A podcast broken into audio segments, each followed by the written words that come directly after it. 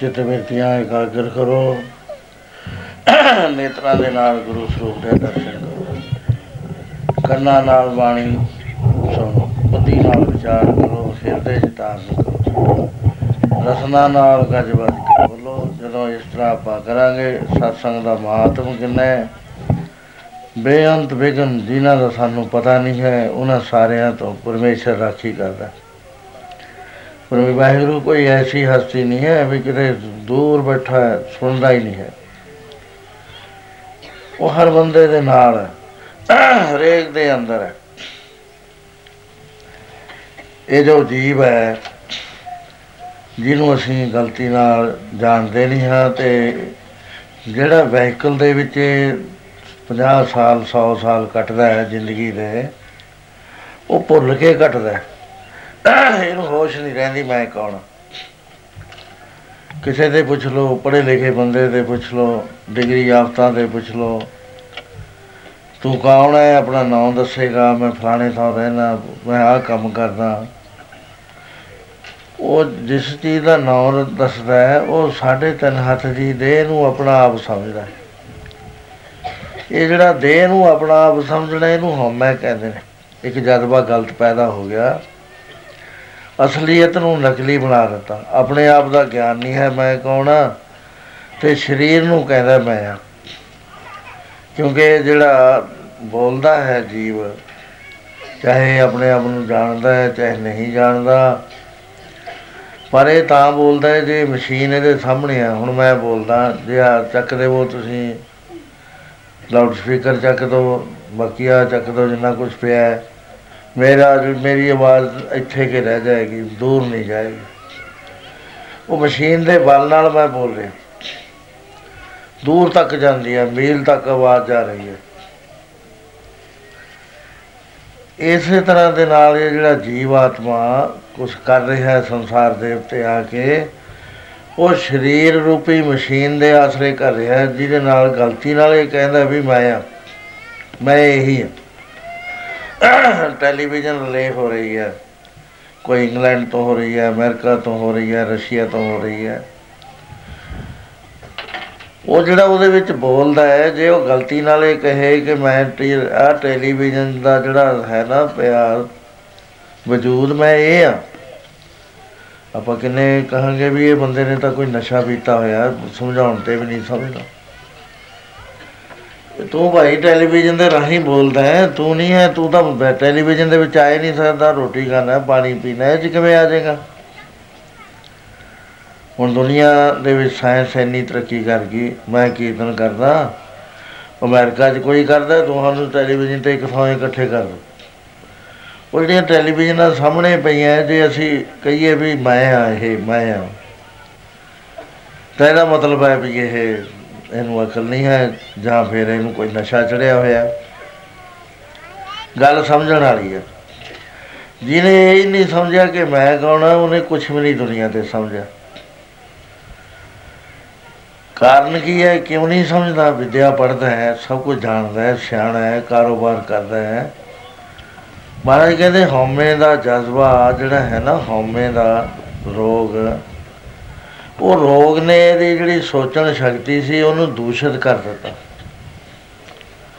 ਉਹ ਦੂਸ਼ਿਤ ਕਰਕੇ ਆਪਣੇ ਆਪ ਨੂੰ ਕਹਿੰਦਾ, ਮੈਂ ਫਲਾਣਾ ਸਿੰਘ ਆ ਮੈਂ ਫਲਾਣੇ ਧਰਮ ਨਾਲ ਸੰਬੰਧ ਰੱਖਦਾ, ਮੈਂ ਫਲਾਣੇ ਥਾਂ ਰਹਿਣਾ। ਜੇ ਕਹੇ ਕੌਣ ਹੈ, ਤੂੰ ਹੱਥ ਲਾ ਕੇ ਦੱਸ, ਆਪਣੇ ਆਪ ਨੂੰ ਲਾ ਦੂ ਵੀ ਇਹ ਤਾਂ ਤੇਰੀ ਦੇਹ ਹੈ। ਇੱਕ ਵਾਰੀ Swami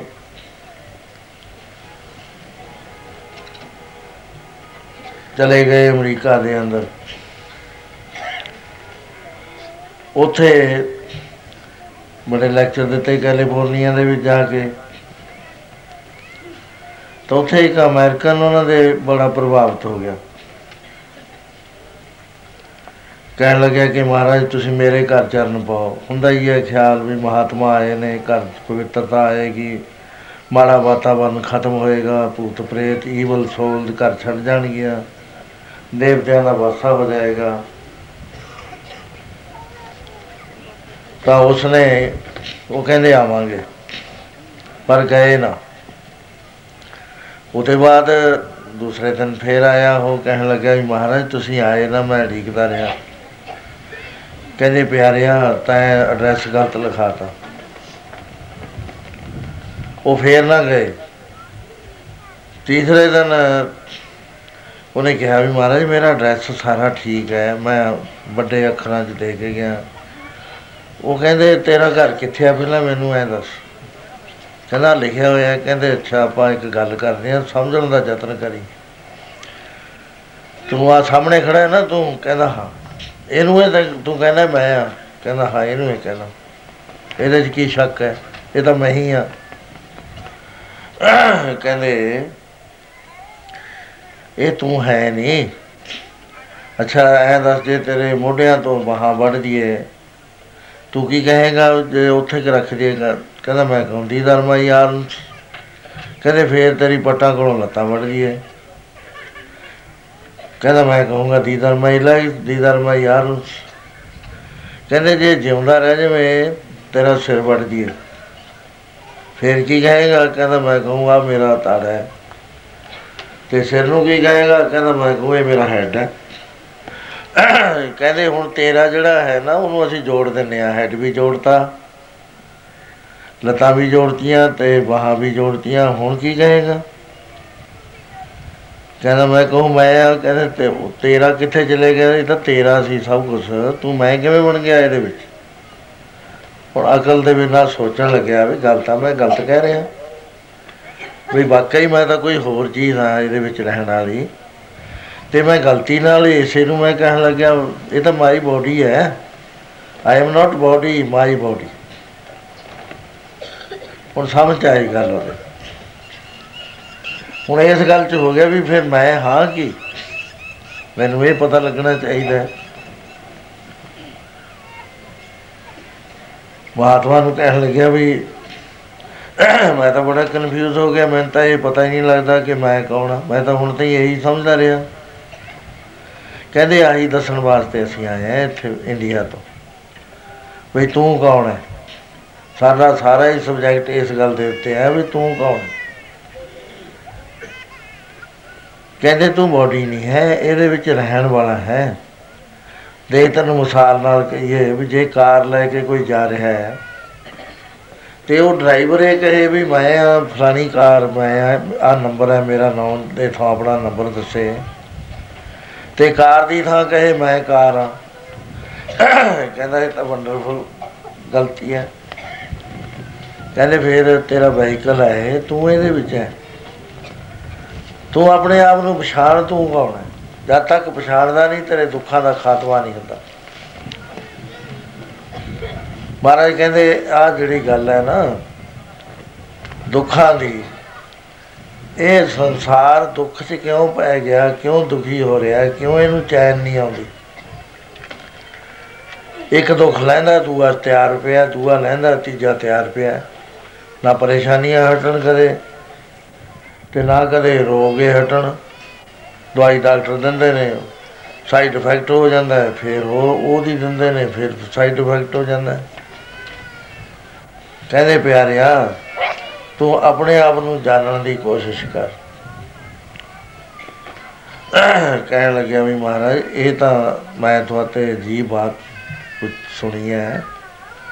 V Y it happened ਇਹ ਹੋ ਕਿਵੇਂ ਗਿਆ? ਇੰਨੀ ਬੇਸੁਰਤੀ ਕਿਉਂ ਹੋ ਗਈ?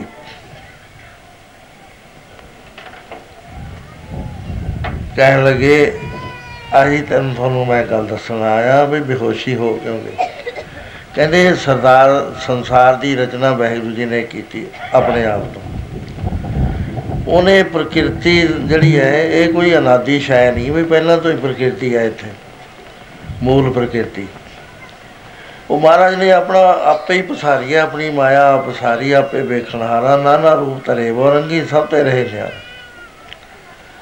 ਸੰਸਾਰ ਦੀ ਉਤਪਤੀ ਕਰਕੇ ਫੇਰ ਨਿਆਰਾ ਹੋ ਗਿਆ, ਵਿੱਚ ਨਹੀਂ ਫਸਿਆ ਵੈਗਰੂ ਤੇ ਇਹ ਜਿਹੜਾ ਤੈਨੂੰ ਬਣਾਇਆ ਸੀ, ਇਹ ਸਰੀਰਾ ਮੇਰਿਆ ਹੱਥੋਂ ਮੈਂ ਜੋਤ ਧਰੀ, ਜੋਤ ਰੱਖੀ, ਤਾਂ ਤੂੰ ਜਗ ਮੇ ਆਇਆ। ਤੇਰਾ ਵਜੂਦ ਤਾਂ ਕਾਇਮ ਹੋਇਆ, ਇਹਦੇ ਵਿੱਚ ਜੋਤ ਹੈ, ਜਿਹੜੀ ਤੂੰ ਹੈ। ਤੂੰ ਗਲਤੀ ਨਾਲ ਸਮਝ ਲਿਆ ਕਿ ਮੈਂ ਸਰੀਰ ਆ ਇਹ ਹੋਇਆ ਕਿਉਂ? ਕਹਿਣ ਲੱਗੇ, ਇੱਥੇ ਇੱਕ ਤੱਤ ਹੈ ਜਿਹਨੂੰ ਮਾਇਆ ਕਹਿੰਦੇ ਬੰਦਾ ਆਇਆ ਤਾਂ ਆਪਣੇ ਦੁੱਖਾਂ ਦਾ ਖਾਤਮਾ ਕਰਨ ਵਾਸਤੇ ਸੀ, ਵੀ ਦੁੱਖ ਨਾ ਕੋਈ ਵੀ ਹੋਵੇ। ਬੜੇ, ਬੜੀਆਂ ਸਾਖੀਆਂ ਨੇ, ਬੜੇ ਬੜੇ ਰਾਜਿਆਂ ਨੇ ਰਾਜ ਛੱਡਤੇ ਇਸ ਗੱਲ ਦੇ ਉੱਤੇ ਵੀ ਸੁਖ ਦੀ ਤਲਾਸ਼ ਕਰੋ ਕਿੱਥੇ ਹੈ। ਮਹਾਤਮਾ ਬੁੱਧ ਨੇ ਰਾਜ ਛੱਡ ਦਿੱਤਾ। ਬੜੀ ਘੋਰ ਤਪੱਸਿਆ ਕਰਕੇ ਪਤਾ ਲੱਗਿਆ ਉਹਨੂੰ ਵੀ ਸੁੱਖ ਹੈ ਕਿਤੇ।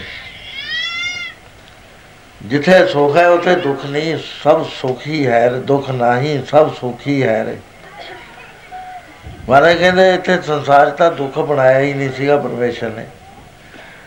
ਗੋਰਖਨਾਥ ਕਹਿਣ ਲੱਗੇ हे ਗੁਰੂ ਨਾਨਕ, ਤੇਰੀਆਂ ਸਾਰੀਆਂ ਗੱਲਾਂ ਅਜੀਬ, ਜਿਹੜੀਆਂ ਸਾਡੇ ਸਮਝ ਤੋਂ ਬਾਹਰ। ਅਸੀਂ ਕਹਿੰਦੇ ਆ ਵੀ ਪ੍ਰਕਿਰਤੀ 'ਚ ਦੁੱਖ ਹੈ। ਕਹਿੰਦੇ ਹਾਂ ਮੈਂ ਵੀ ਕਹਿੰਦਾ ਵੀ ਪ੍ਰਕਿਰਤੀ 'ਚ ਦੁੱਖ ਹੈ। ਕਹਿੰਦੇ ਉਹ ਤਾਂ ਬਣਾਇਆ ਹੀ ਨਹੀਂ, ਫਿਰ ਹੋ ਕਿਉਂ ਗਿਆ? ਸਤ ਚੇਤਾ ਆਨੰਦ ਚੋਂ ਦੁੱਖ ਕਿਵੇਂ ਨਿਕਲਿਆ? ਹੈ ਦੁੱਖ ਉਹ ਤੇ ਹੈ ਹੀ ਨਹੀਂ, ਉਹ ਇਹ ਕਿੱਥੋਂ ਆ ਮਹਾਰਾਜ ਕਹਿੰਦੇ ਦੁੱਖ ਜਿਹੜਾ ਨਾ ਇਹ ਆਦਮੀ ਨੇ ਆਪ ਕ੍ਰੀਏਟ ਕਰ ਲਿਆ, ਗਲਤ ਬੁੱਧੀ 'ਚ ਪੈ ਕੇ। ਗਲਤ ਚੀਜ਼ ਦੇ ਨਾਲ ਇਹਨੇ ਲਗਾਉ ਲਾ ਲਿਆ, ਜਿਹੜੀ ਇਹ ਸੋਚ ਹੈ, ਜਿਹੜੀ ਹੋਸ਼ ਹੈ, ਜੋਤ ਹੈ। ਇਹ ਜੋਤ ਇਸ ਇਨਸਟਰੂਮੈਂਟ 'ਚ ਆ ਗਈ, ਜਿਵੇਂ ਟੈਲੀਵਿਜ਼ਨ ਦੇ ਵਿੱਚ ਬੋਲਣ ਵਾਲਾ ਆ ਜਾਂਦਾ। ਕਹਿੰਦੇ ਜਿਹੜੇ ਕੰਮ ਨੂੰ ਕਰਨ ਵਾਸਤੇ ਆਇਆ ਸੀ, ਉਹਨੂੰ ਤਾਂ ਗਿਆ ਭੁੱਲ। ਉਹ ਹੈ ਸਰੀਰ ਦੇ ਵਿੱਚ ਮੋਹਣੀਆਂ ਚੀਜ਼ਾਂ ਦੇਖ ਦੇਖ ਕੇ ਮੋਹਿਆ ਗਿਆ, ਕਿਉਂਕਿ ਅੱਖਾਂ ਨੇ ਦੇਖਣਾ ਜਿਤਨੇ ਮੋਹਣ ਹੈ।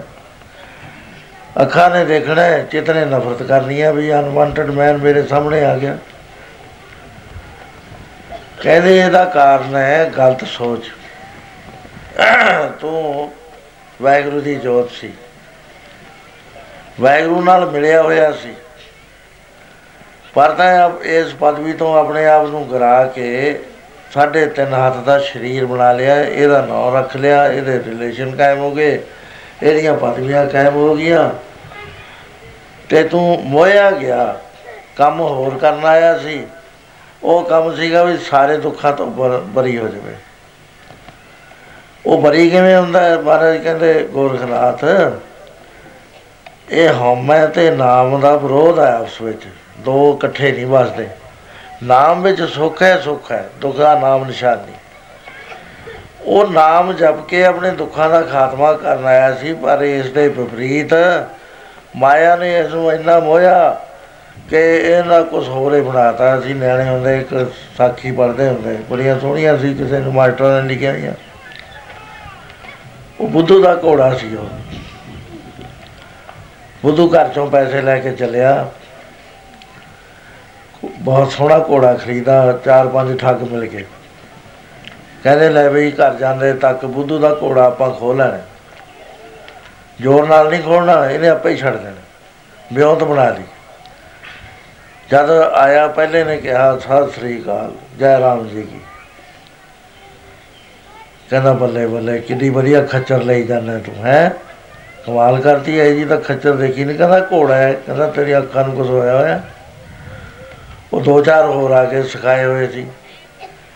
ਕਹਿੰਦੇ ਕਿਉਂ ਵੀ ਬੁੱਧੂ ਸ਼ਾਹ, ਇਹ ਖਜਰਾ ਕਿੰਨੇ ਦਾ ਲੈਂਦਾ ਤੈਂ?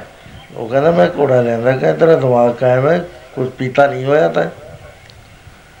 ਉਹ ਮੰਨ ਗਿਆ ਅੰਦਰੋਂ ਵੀ, ਹਾਂ, ਇਹ ਇੰਨੇ ਬੰਦੇ ਕਹਿੰਦੇ ਆ, ਖਜਰਾ ਹੈ, ਘੋੜਾ ਨਾ ਹੋਵੇ ਮੇਰੀ ਅੱਖਾਂ 'ਚ ਨਾ ਫੇਰ ਫੇਰ ਹੋਵੇ।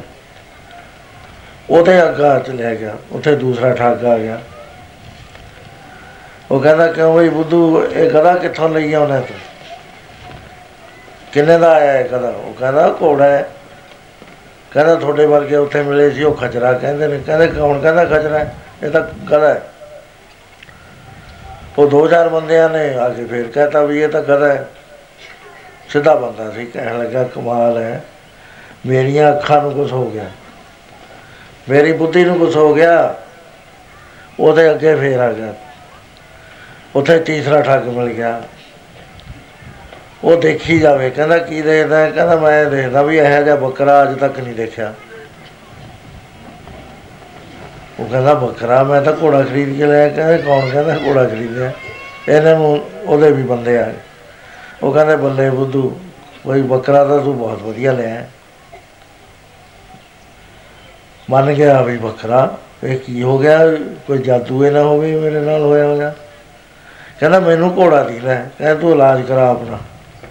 ਨੁਕਸ ਪਿਆ ਰਿਹਾ ਤੇਰੇ। ਅੱਗੇ ਗਿਆ ਤਾਂ ਉਹ ਕਹਿੰਦਾ ਵੀ ਆ ਕੁੱਤਾ ਕਿੱਥੋਂ ਲਿਆ ਹੈ? ਘੋੜੇ ਦਾ ਹੁਣ ਕੁੱਤਾ ਬਣ ਗਿਆ। ਕਹਿੰਦਾ ਕੁੱਤਾ ਕਹਿੰਦਾ ਮੈਂ ਘੋੜਾ ਖਰੀਦਿਆ। ਕਹਿੰਦਾ ਤੈਨੂੰ ਨਹੀਂ ਪਤਾ ਇਹ ਤਾਂ ਸਲੇਡਾ ਹੈ, ਸਲੇਡਾ ਘਰ ਜਾ ਕੇ ਤੈਨੂੰ ਮਾਰ ਦੂ ਛੱਡ ਕੁੱਤੇ ਨੂੰ। ਉਹਨੇ ਉਹਦਾ ਖੱਬੀ ਖੋਲ ਲਈ। ਆਪ ਨੱਠ ਗਿਆ। ਕਹਿੰਦਾ ਪਤਾ ਨਹੀਂ ਇਹ ਕੀ ਬਲਾ ਮੇਰੇ ਗਲ ਪੈ ਗਈ ਇਹ ਕੁੱਤਾ ਹੈ। ਪਹਿਲਾ ਕਹਿੰਦਾ ਖਚਰਾ ਹੈ, ਦੂਆ ਕਹਿੰਦਾ ਗਧਾ ਹੈ, ਤੀਆ ਕਹਿੰਦਾ ਬੱਕਰਾ ਹੈ, ਚੌਥਾ ਕਹਿੰਦਾ ਇਹ ਤਾਂ ਕੁੱਤਾ ਹੈ। ਉਹ ਜਿਹੜੀ ਉਹਦੀ ਸੋਚ ਸੀ, ਇਹ ਸ- ਕਹਾਣੀ ਹ- ਹੱਸਦੇ ਸੀ ਬੱਚੇ ਪੜ੍ਹ ਕੇ। ਲੇਕਿਨ ਉਹਨੇ ਵੀ ਲਿਖਿਆ ਨਹੀਂ ਸੀ, ਲਿਖਣ ਵਾਲੇ ਨੇ ਵੀ, ਇਹਦਾ ਸੈਂਟਰਲ ਆਈਡੀਆ ਕੀ ਹੈ? ਆਪੇ ਬੱਚੇ ਪੜੋ ਬੱਚਿਆਂ ਦਾ ਇੰਨਾ ਦਿਮਾਗ ਨਹੀਂ ਹੁੰਦਾ, ਜਿਹੜਾ ਹੁਣ ਅਸੀਂ ਸਮਝ ਸਕਦੇ ਹਾਂ। ਉਹ ਇਹ ਸੀ ਕਿ ਪਰਮੇਸ਼ਰ ਨੇ ਆਪਣੀ ਅੰਸ਼ ਪੈਦਾ ਕਰਿਆ ਸੀ ਜੀ। ਲੇਕਿਨ ਇਹ ਦੁੱਖਾਂ ਦੇ ਵਿੱਚ ਪਰਿਵਰਤ ਹੋ ਗਿਆ, ਨਾਮ ਨੂੰ ਭੁੱਲ ਕੇ। ਉਹ ਇੰਨਾ ਨੀਵਾ ਆਇਆ, ਪਹਿਲਾਂ ਤਾਂ ਇਹ ਆਨੰਦਮਈ ਕੋਸ਼ ਚ ਆ ਗਿਆ। ਫਿਰ ਇਹ ਵਿਗਿਆਨਮਈ ਕੋਸ਼ ਚ ਆ ਗਿਆ ਆਪਣੇ ਆਪ ਨੂੰ ਬੁੱਧੀ ਸਮਝਣ ਲੱਗ ਗਿਆ। ਫਿਰ ਹੋਰ ਹੇਠਾਂ ਉਤਰਿਆ, ਮਨ ਸਮਝਣ ਲੱਗ ਗਿਆ। ਹੋਰ ਹੇਠਾਂ ਉਤਰਿਆ, ਪ੍ਰਾਣ ਸਮਝਣ ਲੱਗ ਗਿਆ। ਜਿੱਥੇ ਹੁਣ ਅਸੀਂ ਆਪਾਂ ਬੈਠੇ ਆ ਨਾ ਸਾਰੇ, ਇਹ ਆਪਾਂ ਸਰੀਰ ਸਮਝਣ ਲੱਗ ਗਏ। ਸੀਗੀ ਜੋਤ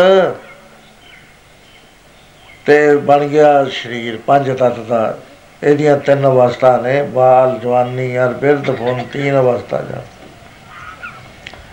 ਇਹਦਾ ਨਾਂ ਹੋ ਗਿਆ ਉਹਦਾ ਨਾਲ ਲੱਗ ਗਿਆ।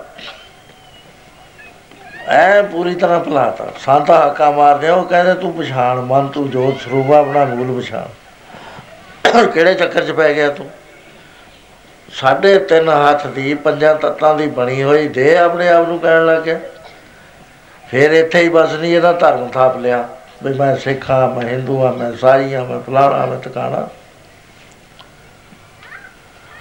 ਕਿਤੇ ਦੀ ਕਿਤੇ ਗਿਆ, ਫਿਰ ਕਹਿੰਦਾ ਮੈਂ ਸਮਝਦਾਰ ਹਾਂ, ਮੈਂ ਬੜੀਆਂ ਬੜੀਆਂ ਡਿਗਰੀਆਂ ਲੈਣਾ ਮੇਰਾ ਬੜਾ ਅਹੁਦਾ ਹੈ। ਮਹਾਰਾਜ ਕਹਿੰਦੇ, ਨਹੀਂ ਭੁੱਲਿਆ, ਤੂੰ ਤਾਂ ਠੱਗਿਆ ਗਿਆ। ਤੂੰ ਸੀਗਾ ਜੋਤ, ਪਿਓਰ ਜੋਤ ਸੀ। ਤੈ ਸੱਤਾ ਦੇ ਕੇ ਸਰੀਰ ਤੋਂ ਕਿਰਿਆ ਕਰਾਉਣੀ ਸੀ। ਸੱਤਾ ਤਾਂ ਤੇਰੀ ਉਹ ਚਲਦੀ ਅੱਖਾਂ ਵਿੱਚ ਤੂੰ ਬੈਠ ਕੇ ਦੇਖਦਾ ਹੈ, ਕੰਨਾਂ 'ਚ ਬੈਠ ਕੇ ਸੁਣਦਾ ਜੀਵ ਦੇ ਉੱਤੇ ਬੋਲਦਾ ਹੈ। ਪਰ ਤੂੰ ਗਵਾਚ ਗਿਆ ਤੈਨੂੰ ਆਪਣੇ ਆਪ ਦਾ ਹੀ ਨਹੀਂ ਪਤਾ ਲੱਗ ਦੁੱਖਾਂ ਦੇ ਵਿੱਚ ਪਰਿਵਰਤ ਹੋ ਗਿਆ ਦੁੱਖ ਵੀ ਕਹੇ ਜੀ ਆਏ ਕਈ ਜਨਮ ਪਏ ਕੀਟ ਪਤੰਗਾ ਕਈ ਜਨਮ ਗਜ ਮੀਨ ਕਰੰਗਾ ਕਈ ਜਨਮ ਪੰਖੀ ਤਰ ਹੋਇਓ ਕਈ ਜਨਮ ਹੈਬਰ ਬਿਰਖ ਚ ਕੁੱਤੇ ਬਿੱਲੇ ਸੂਰ ਛੱਪ ਬਣਦਾ ਤੁਰਿਆ ਆ ਤੇ ਇੰਨਾ ਦੁਖੀ ਹੋ ਗਿਆ ਕਿ ਮਹਾਰਾਜ ਕਹਿੰਦੇ ਫਿਰਦੇ ਫਿਰਦੇ ਨੂੰ ਫਿਰਦੇ ਫਿਰਤ ਬਹੁਤੇ ਜੁਗ ਹਾਰਿਓ ਮਾਨਸ ਦੇ ਲਈ। ਤੈਨੂੰ ਮਨੁੱਖ ਦੀ ਦੇਹ ਮਿਲ ਗਈ ਤੂੰ ਮਨੁੱਖ ਨਹੀਂ ਹੈ। ਤੇਰੀ ਦੇਹ ਹੈ, ਤੂੰ ਦੇਹ ਨਹੀਂ ਹੈ। ਤੇਰੀ ਹੋਸ਼ ਜਿਹੜੀ ਹੈ, ਉਹ ਥੱਲੇ ਚਲੀ ਗਈ, ਤਿੰਨ ਗੁਣਾ ਚ ਰਜੋ ਗੁਣ, ਤਮੋ ਗੁਣ, ਸਤੋ ਗੁਣ ਚ। ਅਰੇ ਇੰਨਾ ਤੂੰ ਥੱਲੇ ਚਲਿਆ ਗਿਆ ਕਿ ਤੈਨੂੰ ਦੁੱਖਾਂ ਦਾ ਪਹਾੜ ਜਿਹੜਾ ਹੈ, ਉਹ ਵਿਰਸੇ ਚ ਮਿਲ ਗਿਆ, ਹੁਣ ਤੈਨੂੰ ਪਤਾ ਹੀ ਨਹੀਂ ਵੀ ਸੁੱਖ ਕੀ ਹੁੰਦਾ। ਹੈ। ਉਸੇ ਪ- ਦੁੱਖ ਦੇ ਵਿੱਚ ਤੂੰ ਸੈਟੀਸਫਾਈ ਹੋ ਗਿਆ, ਆਪਣੇ ਆਪ ਨੂੰ ਕਰ ਲਿਆ।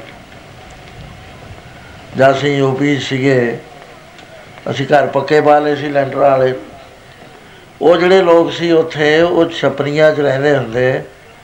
ਆਲੇ ਦਾਲੇ ਵੀ ਕਾਨਿਆਂ ਦੀ ਕਰ ਲਈ ਤੇ ਉੱਤੇ ਵੀ ਛਪਰੀ ਪਾ ਲਈ, ਸੱਪ ਵਿੱਚੇ ਪੈ ਜਾਂਦੇ ਸੀ ਆ ਕੇ। ਸਾਡੀਆਂ ਲੇਬਰਾਂ ਅਸੀਂ ਉਹਨਾਂ ਨੂੰ ਜਰਾ ਪੱਕੇ ਪਾਤੇ। ਇਹ ਇਹਨਾਂ ਵਿਚਾਰਿਆਂ ਨੂੰ ਅਸੀਂ ਵੀ ਪੱਕਿਆਂ 'ਚ ਰਹਿਣਾ ਇਹਨਾਂ ਦੀ ਛੱਤਾਂ ਛੁੱਤਾਂ ਪੱਕੀਆਂ ਕਰ ਦਈਏ। ਤੇ ਉਹ ਪੈ ਜਾਂਦੇ ਸੀ ਉੱਥੇ ਹੀ ਫਰਸ਼ਾਂ ਦੇ ਉੱਤੇ ਪੱਖੇ ਲੱਗੇ ਹੁੰਦੇ। ਰਾਤ ਨੂੰ ਸੱਪ ਨਿਕਲੇ ਆਉਣੇ ਆਈ ਉਨਾਰੇ ਕੱਟ ਲਿਆ, ਮਾਰ ਦਿਆ। ਦੀਵਾ ਕੋਈ ਉਹਨਾਂ ਕੋ ਹੁੰਦਾ ਹੀ ਨਹੀਂ ਸੀ, ਬਿਜਲੀਆਂ ਦਿੰਦੇ ਹੀ ਨਹੀਂ ਸੀ ਪਿੰਡਾਂ ਨੂੰ। ਉਹ ਆਹੀ ਰੌਲਾ ਪਈ ਜਾਂਦਾ ਸੀ। ਅਸੀਂ ਉਹਨਾਂ ਨੂੰ ਕਹਿਣਾ ਵੀ ਕਿਵੇਂ ਹੋ ਤੁਸੀਂ? ਜਦ ਗੱਲਬਾਤ ਹੋਣੀ। ਕਹਿੰਦੇ ਅਸੀਂ ਬੜੇ ਸੁੱਖ ਚ ਆ। ਕਹਿੰਦੇ ਸਾਡੇ ਤਾਂ ਹੁੰਦਾ ਹੀ ਨਹੀਂ, ਮੰਜਾ ਹੀ ਨਹੀਂ ਹੁੰਦਾ ਤੇ ਪੁੰਜੇ ਹੀ ਸੰਨਿਆ ਕੱਚਾ ਹੁੰਦਾ। ਹੈ। ਇਹ ਸਭ ਸੁਭ ਤਾਂ ਸਾਡੇ ਉੱਥੇ ਵੀ ਨਾਲੇ ਆ ਜਾਂਦੇ ਨੇ ਸਰਾਣੇ ਨਾਲ ਲੱਗ ਗਿਆ, ਕੋਈ ਉਤੋਂ ਦੀ ਲੰਘ ਗਿਆ। ਅਸੀਂ ਲੋਕ ਦੇਖ ਕੇ ਫੀਲ ਕਰਦੇ ਸੀ ਵੀ ਇਹ ਤਾਂ ਬੜੇ ਦੁਖੀ ਨੇ। ਪਰ ਉਹਨਾਂ ਨੇ ਸਮਝੌਤਾ ਕੀਤਾ ਹੋਇਆ ਸੀ ਦੁੱਖਾਂ ਨਾਲ। ਪਲਾਨ ਬਣਾ ਲੈ ਵੀ ਇਹਨਾਂ ਨੂੰ ਦੁੱਖਾਂ ਚੋਂ ਕੱਢੋ ਕਿਸੇ ਤਰੀਕੇ ਨਾਲ। ਸਰਕਾਰ ਨੇ ਕਿਹਾ ਵੀ ਇਹਨਾਂ ਨੂੰ ਘਰ ਬਣਾ ਕੇ ਦੇ ਦਿਓ, ਦਰਵਾਜ਼ੇ ਲਾ ਦਿਓ, ਕੋਈ ਸੁੱਖ ਦਾ ਸਾਹ ਹੋਵੇ। ਉਹ ਜਿਹੜਾ ਸੁੱਖ ਸਾਡੇ ਕੋਲ ਹੈ, ਉਹ ਅਨੁਭਵ ਨਹੀਂ ਕਰ ਸਕਦੇ। ਰਹਾਇਸ਼ ਦਾ ਸੁੱਖ ਜਿਹੜਾ ਇੰਗਲੈਂਡ 'ਚ ਹੈ 7 ਤੋਂ 10 ਗੁਣਾ ਵਧੀਆ ਹੈ। ਅਮਰੀਕਾ ਦੇ ਵਿੱਚ ਹੈ 100 ਗੁਣਾ ਵਧੀਆ। ਹੈ ਸਾਨੂੰ ਪਤਾ ਹੀ ਨਹੀਂ ਹੈ ਵੀ ਆ ਅਸੀਂ ਦੁੱਖ ਦੇ ਵਿੱਚ ਆ, ਅਸੀਂ ਇਹਦੇ ਨਾਲ ਸਮਝੌਤਾ ਕਰ ਲਿਆ। ਮਹਾਰਾਜ ਕਹਿੰਦੇ, ਪਿਆਰਿਆ, ਕਿਉਂ ਥੱਲੇ ਗਿਰਿਆ ਪਿਆ? ਹੈ? ਇੱਥੇ ਤਾਂ ਮਹਾਨ ਮਹਾਨ ਸੁਖ ਹੈ। ਤੇਰੇ ਅੰਦਰ ਪਰਮੇਸ਼ਰ ਨੇ ਨਾਮ ਰੱਖਿਆ ਹੈ। ਜੇ ਤੂੰ ਨਾਮ ਜਪੇ ਤਾਂ ਤੇਰਾ ਸਾਰੇ ਦੁੱਖਾਂ ਤੋਂ ਖਾਤਮਾ ਹੋ ਸਕਦਾ ਇਹਨਾਂ ਦੁੱਖਾਂ ਦੇ ਖਾਤਮਾ ਕਰਨ ਵਾਸਤੇ ਜਿਹੜੇ ਤਾਂ ਕਰਮ ਕਰ ਲਏ ਨਾ ਉਹਦੇ ਤਿੰਨ ਹਿੱਸੇ ਹੋ ਗਏ, ਇੱਕ ਤਾਂ ਜਿਹੜੇ ਤੂੰ ਹੁਣ ਕਰ ਰਿਹਾ, ਇਹਨੂੰ ਕਿਰਿਆਮਾਨ ਕਰਮ ਕਹਿੰਦੇ ਨੇ ਡੇ ਟੂ ਡੇ ਕਰਨਾ ਇੱਕ ਉਹ ਨੇ ਜਿਹੜੇ ਸਟੋਰ ਵਿੱਚ ਭਰੇ ਪਏ ਨੇ, ਜਿਹੜੇ ਤੇ ਸੈਂਕੜੇ ਜਨਮ ਨਹੀਂ ਮੁੱਕਣੇ। ਉਹ ਅਗਲੇ ਦਾ ਬਦਲਾ ਦੇਣਾ ਹੀ ਪੈਣਾ। ਧਿਰਤਰਾਸ਼ਟਰ ਹੈ, ਜਿਸ ਵਕਤ ਲੜਾਈ ਹੋ ਹਟੀ ਮਹਾਭਾਰਤ। ਦੀ ਕਹਿਣ ਲੱਗਿਆ, ਕ੍ਰਿਸ਼ਨ ਮਹਾਰਾਜ ਗਏ ਪਰਚਾਉਣੀ ਕਰਨ ਵਾਸਤੇ। ਕਹਿੰਦਾ, ਮਹਾਰਾਜ ਮੇਰੇ ਪੁੱਤਰ ਕਿਉਂ ਮਰ ਗਏ? ਮੈਂ ਤਾਂ ਕੋਈ ਗੁਨਾਹ ਕਰਿਆ ਨਹੀਂ। ਕਹਿੰਦਾ, ਮੈਂ 100 ਜਨਮ ਥਈ ਪਿੱਛੇ ਦੇਖ ਸਕਦਾ। ਕਿਉਂਕਿ ਮੈਂ ਜਮਾਂਦਰੂ ਹਾਂ ਨਾ, ਮੇਰੀ ਸੁਰਤੀ ਸੁਖਨਾ ਨਾੜੀ ਦੇ ਵਿੱਚ ਗਈ ਹੋਈ ਹੈ। ਮਾ- ਕ੍ਰਿਸ਼ਨ ਮਹਾਰਾਜ ਕਹਿੰਦੇ, ਰਾਜਨ, ਹੋਰ ਉੱਤੇ ਚੱਲ। ਕਹਿੰਦਾ, ਹੁਣ ਉੱਤੇ ਜਾਣ ਦੀ ਮੇਰੇ 'ਚ ਸਤਿਆ ਨਹੀਂ, ਮੈਂ ਤਾਂ 100 ਜਨਮ ਤੱਕ ਹੀ ਪਹੁੰਚਿਆ। ਕਹਿੰਦੇ 107ਵਾਂ ਦੇਖ। ਕੀ ਦੇਖਦਾ ਹੈ? ਬਹੁਤ ਵਧੀਆ ਰਾਜਾ ਹੈ ਮਾਸ ਖਾਣ ਦੀ ਆਦਤ ਪਈ ਹੋਈ ਹੈ। ਇੱਕ ਦਿਨ ਮਿਲਿਆ ਨਾ ਹੰਸ 100 ਬੱਚਾ ਹੰਸ ਦਾ ਪਾਲਿਆ ਹੋਇਆ ਇਹਨੇ। ਬਵਰਚੀਆਂ ਨੂੰ ਕਿਹਾ ਬਵਰਚੀ ਕਹਿੰਦੇ ਜੀ ਅੱਜ ਤੱਕ ਕਿਤੋਂ ਨਹੀਂ ਆਇਆ। ਕਹਿੰਦੇ ਫਿਰ ਆ ਮਾਰ ਲਓ ਇੱਕ। ਉਹ ਇਹਨੂੰ ਟੇਸਟੀ ਲੱਗਿਆ ਕਹਿੰਦਾ ਰੋਜ਼ ਮਾਰਿਆ ਕਰੋ, ਇਹੀ ਇਹੀ ਮਾਸ ਖਾਣਾ ਹੁਣ ਮੈਂ। ਉਹ 100 ਦਿਨਾਂ ਦੇ ਅੰਦਰ ਉਹ ਸਾਰੇ ਹੀ ਮੁਕਾ ਦਿੱਤੇ। ਤੇ ਉਹਨਾਂ ਦੇ ਜਿਹੜੇ ਪੇਰੈਂਟ ਸੀ ਉਹ ਮਾਨਸਰੋਵਰ ਝੀਲ ਤੇ ਗਏ ਹੋਏ ਸੀ, ਜਦ ਵਾਪਸ ਆਏ, ਉਹ ਸੈਂਸ ਕਰ ਗਏ ਵੀ ਸਾਡੇ ਬੱਚੇ ਤਾਂ ਇਹ ਖਾ ਗਿਆ। ਇਹ ਜਾਨਵਰ ਇਹ ਜਿਹਾ ਕਿ ਇਹ ਜਿਉਂਦਾ ਨਹੀਂ ਰਹਿ ਸਕਦਾ ਜੇ ਇਹਦੇ ਬੱਚੇ ਮਾਰ ਦੋ। ਜੇ ਨਾਲ ਦਾ ਸਾਥੀ ਮਰ ਜਾਏ ਤਾਂ ਵੀ ਨਹੀਂ ਜਿਉਂਦਾ ਰਹਿੰਦਾ। ਸਾਡੇ ਫਾਰਮ ਚ ਹੁੰਦੇ ਆ, ਸਾਰਸਾਂ ਰਹਿੰਦੀ ਆਉਂਦੀ। ਉਹ ਸਾਰਸ ਨੂੰ ਇੱਕ ਗਿੱਦੜ ਖਾ ਗਿਆ ਬੱਚੇ ਨੂੰ। ਜਦ ਮੈਂ ਆਇਆ ਸ਼ਹਿਰ ਤੋਂ, ਮੈਂ ਕੀ ਦੇਖਦਾ, ਸਾਡੇ ਕੋਠੀ ਦੇ ਦੁਆਲੇ ਘੁੰਮਦੇ ਫਿਰਦੇ ਨੇ ਬੜੀ ਦਰਦਨਾਕ ਆਵਾਜ਼। ਉਹ ਆਵਾਜ਼ ਸੁਣੀ ਨਾ ਜਾਵੇ। ਮੇਰਾ ਵੀ ਮਨ ਦਰਬ ਗਿਆ ਮੈਂ ਕਿਹਾ, ਇਹ ਵਾਹਿਗੁਰੂ ਕਿੰਨਾ ਤਾਂ ਇਹ ਜਾਨਵਰ ਨੂੰ ਮੋਹ ਬਖਸ਼ਿਆ ਹੈ। ਦੇਖੋ ਕਿੰਨਾ ਦੁਖੀ ਹੋ ਰਿਹਾ। ਉਹ ਅਖੀਰੇ ਹੋਇਆ ਕਿ ਉਹ ਗਿਰ ਗਏ ਘੁੰਮਦੇ ਘੁੰਮਦੇ ਬੇਹੋਸ਼ ਹੋ ਗਏ। ਇਹ ਜਾਨਵਰ ਦੇ ਵਿੱਚ ਇਹੀ ਹੈ ਜੇ ਇੱਕ ਸਾਥੀ ਮਰ ਜਾਏ ਦੂਆ ਜਿਉਂਦਾ ਨਹੀਂ ਉਹ ਵੀ ਮਰ ਜਾਂਦਾ। ਸੋ ਇਹ ਹੰਸਾ ਨੇ ਜਦ ਸਾਇੰਸ ਕਰਿਆ, ਰਾਜੇ ਦੇ ਮਹਿਲਾਂ ਤੇ ਘੁੰਮਦੇ ਗਿਰ ਗਏ। ਕ੍ਰਿਸ਼ਨ ਮਹਾਰਾਜ ਨੇ ਦੇਤੀ ਸ਼ਕਤੀ, ਕਹਿੰਦੇ ਦੇਖ ਲੈ। ਦੇਖ ਲਿਆ ਸਭ ਕੁਝ ਕਹਿੰਦੇ ਲੈ ਹੁਣ ਤੇਰਾ 100 ਬੱਚਾ। ਉਸ ਕਰਮ ਕਰਕੇ ਮਰਿਆ, ਤੈਂ ਕਰਮ ਕਰਕੇ 100 ਮਾਰਿਆ ਸੀ ਖਾਣ ਵਾਸਤੇ, ਤੇਰਾ 100 ਮਰ ਗਿਆ। ਕਹਿੰਦਾ ਮਹਾਰਾਜ, ਮੇਰੇ ਅੱਖਾਂ ਕਿਉਂ ਨਹੀਂ ਹੈ ਜਵੰਦਰੂ? ਉਹ ਵੀ ਤੈਨੂੰ ਦੱਸ ਦਿੰਦੇ। 104 ਜਨਮ ਦਿਖਾਤਾ, ਬੱਚਿਆਂ ਨਾਲ ਖੇਲਦਾ ਫਿਰਦਾ। ਬੱਚਿਆਂ ਨੇ ਅੱਖ ਟਿੱਡਾ ਫੜ ਲਿਆ। ਉਹ ਕਿਸੇ ਬੱਚੇ ਨੇ ਕੱਚਾ ਧਾਗਾ ਬੰਨ ਲਿਆ। ਕਿਸੇ ਨੇ ਕੁਝ ਕਰਿਆ, ਕਿਸੇ ਨੇ ਕੁਝ ਕਰਿਆ, ਇਹਨੇ ਹੀ ਕਰਿਆ, ਸੂਲ ਤੋੜੀ, ਦੋ ਅੱਖਾਂ ਦੀ ਸਾਰ ਪਾਰ ਲੰਘਾਤੀ। ਉਹ ਬੜਾ ਤੜਫਿਆ ਵਿਚਾਰਾ। ਉੱਤੇ ਨੂੰ ਸਿੱਟਦਾ, ਉਹ ਤੜੋ ਤੜੋ ਕੇ ਉਹਨੇ ਜਾਣ ਦੇ। ਕਹਿੰਦੇ, ਲੈ ਬਈ ਰਾਜਨ, ਉਹ ਤਾਂ ਐਂ ਉਸ ਟਿੱਡੇ ਦੀਆਂ ਅੱਖਾਂ ਕੱਢੀਆਂ ਸੀ, ਤੇਰੀਆਂ ਹੁਣ ਪਰਮੇਸ਼ਰ ਨੇ ਕੱਢਤੀਆਂ 104 ਜਨਮ ਬਾਅਦ। ਭੋਗੇ ਬਿਨ ਭਾਗੇ ਨਹੀਂ, ਕਰਮ ਗਤੀ ਬਲਵਾਨ ਮਹਾਰਾਜ ਕਹਿੰਦੇ ਨਹੀਂ ਭੱਗ, ਹਟ ਗੁਰੂ ਮਹਾਰਾਜ ਨੂੰ ਕਿਹਾ ਵੀ ਮਹਾਰਾਜ, ਇਹ ਕਰਮਾਂ ਦਾ ਚੱਕਰ ਤਾਂ ਸਾਨੂੰ ਸਮਝਾਓ। ਮਹਾਰਾਜ ਕਹਿੰਦੇ, ਭਾਈ ਦਿਆ ਸਿੰਘ ਮੇਰਾ ਹੀ ਰੂਪ ਹੈ। ਭਾਈ ਦਿਆ ਸਿੰਘ ਜੀ, ਤੁਸੀਂ ਸਮਝਾ ਦਿਓ। ਭਾਈ ਦਿਆ ਸਿੰਘ ਨੇ ਦੱਸਿਆ ਕਿ ਕਰਮਾਂ ਦੀ ਵੰਡ ਜਿਹੜੀ ਹੈ ਤਿੰਨ ਹਿੱਸਿਆਂ 'ਚ ਹੁੰਦੀ ਹੈ। ਇੱਕ ਤਾਂ ਆਦਮੀ ਜਦੋਂ ਆਉਂਦਾ ਹੈ, ਉਸ ਵੇਲੇ ਜਿਵੇਂ ਤੀਰ ਚਾੜ ਲਿਆ ਜਾਵੇ ਕਮਾਨ ਦੇ ਉੱਤੇ, ਉਹ ਛੱਡ ਦਿੱਤਾ ਜਾਵੇ। ਜਿਹੜਾ ਜਾ ਰਿਹਾ, ਛੱਡਿਆ ਹੋਇਆ ਕਿਸੇ ਦੇ ਲੱਗਣ, ਉਹਨੂੰ ਪਰਲਬਧ ਕਰਮ ਕਹਿੰਦੇ ਨੇ। ਬਈ ਮੇਰੀ ਤਾਂ ਪਰਲਬਧ ਹੀ ਜੀ ਹੋਇਆ। ਉਹ ਸਮੇਂ ਸਰ ਆਉਂਦਾ ਹੈ। ਕੋਈ 10 ਸਾਲ ਦੀ ਉਮਰ 'ਚ ਲੱਗਦਾ ਹੈ, ਕੋਈ 20 'ਚ, ਕੋਈ 50 'ਚ, ਕੋਈ 100 'ਚ, ਕੋਈ ਜਾਣ ਵੇਲੇ ਲੱਗਦਾ ਹੈ। ਉਹ ਜਿਹੜੇ ਨੇ, ਉਹਨੂੰ ਪਰਾਲਬਧ ਕਰਮ ਕਹਿੰਦੇ ਨੇ, ਉਹ ਭੋਗਣੇ ਹੀ ਪੈਂਦੇ ਨੇ, ਚਾਹੇ ਈਸ਼ਵਰ ਕੋਟੀ ਦਾ ਕਿਉਂ ਲੈਵੇ ਉਹਨੂੰ ਵੀ ਭੋਗਣੇ ਪੈਂਦੇ ਭੋਗੇ ਮਨ ਭਾਗੇ, ਨਹੀਂ ਕਰਮ ਗਤੀ ਬਲਵਾ ਮਹਾਰਾਜ ਕਹਿੰਦੇ, ਤੂੰ ਰੌਲਾ ਕਿਉਂ ਪਾਉਣਾ ਲੋਕਾਂ ਨੂੰ ਕਿਉਂ ਦੋਸ਼ ਦਿੰਦਾ ਇਹ ਤਾਂ ਤਾਂ ਕੀਤਾ ਹੋਇਆ ਸੀਗਾ, ਜਿਹਦਾ ਫਲ ਤੂੰ ਹੁਣ ਭੁਗਤ ਰਿਹਾ ਹੈ ਪੜ ਲੋ ਫਲ ਦਿੱਤਿਆਂ ਬਾਜ ਨਾ ਜਾਣਾ, ਫਲ ਦਿੱਤਿਆਂ ਦਿੱਤਿਆਂ ਬਾਜ ਨਾ ਜਾਣਾ।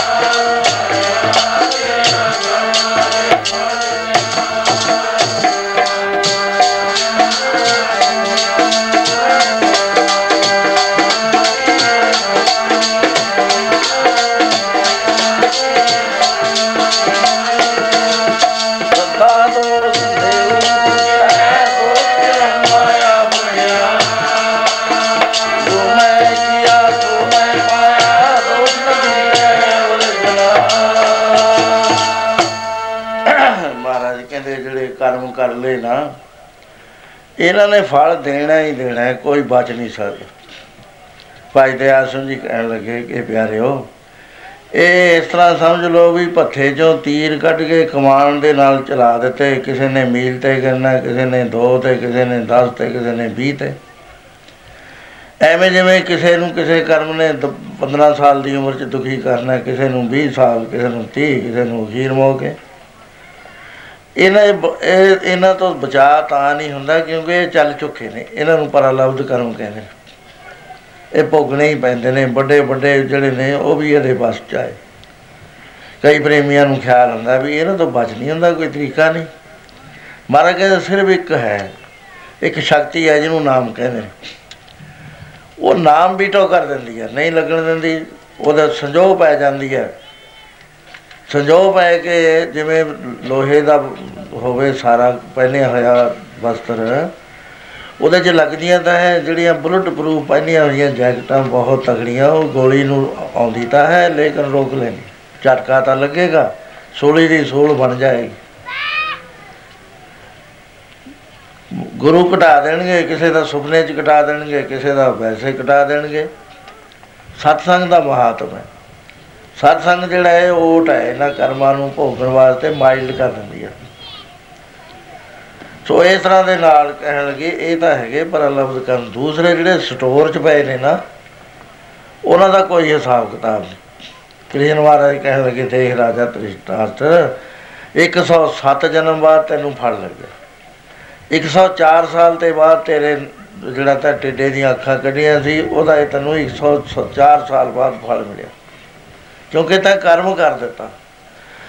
ਹੁਣ ਇਹ ਹੋ ਗਿਆ, ਇਹ ਦੁੱਖ ਨੇ ਸਾਥ ਜਿਨ੍ਹਾਂ ਨੂੰ ਦੁੱਖਾਂ 'ਚ ਗਿਣਿਆ ਜਾਂਦਾ। ਤੇ ਇਹ ਦੁੱਖ ਆਦਮੀ ਦੇ ਗਲ ਪਏ ਰਹਿੰਦੇ ਤੀਸਰਾ ਹੈ ਜਿਹੜਾ ਕਿਰਿਆਵਾਨ ਕਰਮ, ਹੁਣ ਤੁਸੀਂ ਕਰਦੇ ਹੋ satsang ਚ ਆਏ ਇਹ ਤੁਸੀਂ ਇੱਕ ਐਸਾ ਸ਼ੁਭ ਕਰਮ ਕਰ ਦਿੱਤਾ, ਇਹਨੇ ਤੁਹਾਨੂੰ ਬੇਅੰਤ ਬਿਗਨਾ ਤੋਂ ਬਚਾ ਦੇਣਾ। ਕਿਉਂ? ਤੁਹਾਨੂੰ ਨਾਲ ਦੀ ਨਾਲ ਫਲ ਮਿਲ ਰਿਹਾ ਕਈ ਕੋਟਿਕ ਜਗ, ਫਲਾ ਸੁਣ ਗਾਵਣ ਹਾਰੇ RAM ਕਈ ਕਰੋੜ ਜਗਾਂ ਦਾ ਫਲ ਮਿਲ ਰਿਹਾ ਉਹ ਫਲ ਨੇ ਕੀ ਕਰਨਾ ਹੈ? ਉਹ ਪਾਪ ਦੇ ਨਾਲ ਤੁਲਨਾ ਸ਼ੁਰੂ ਕਰ ਦੇਣਾ ਕਰਮ ਨਾਲ। ਉਹ ਕਰਮ ਨੂੰ ਮਾਈਲਡ ਕਰ ਦੇਣਾ ਮਾੜਾ ਜਿਹਾ ਕਰ ਦੇਣਾ ਆਏ ਆਏਗਾ ਤਾਂ ਸਹੀ, ਲੇਕਿਨ ਉਹਦਾ ਦੁੱਖ ਨਹੀਂ ਹੋਏਗਾ। ਸੋ ਮਹਾਰਾਜ ਕਹਿੰਦੇ, ਪਿਆਰਿਓ, ਇਹ ਸੰਸਾਰ ਜਿਹੜਾ ਇਹ ਗੱਲ ਨਾ ਸਮਝਦਾ ਹੋਇਆ ਆਪਣੇ ਆਪ ਨੂੰ ਆਪੇ ਹੀ ਦੁੱਖਾਂ ਦੇ ਵਿੱਚ ਪਾ ਰਿਹਾ ਹੈ। ਦੁਖੀਆ ਸਭ ਸੰਸਾਰ ਨਾਨਕ, ਦੁਖੀਆ ਨਾਨਕ, ਦੁਖੀਆ। ਦੁਖੀਆ ਸਭ ਸੰਸਾਰ ਨਾਨਕ, ਦੁਖੀਆ ਨਾਨਕ, ਦੁਖੀਆ।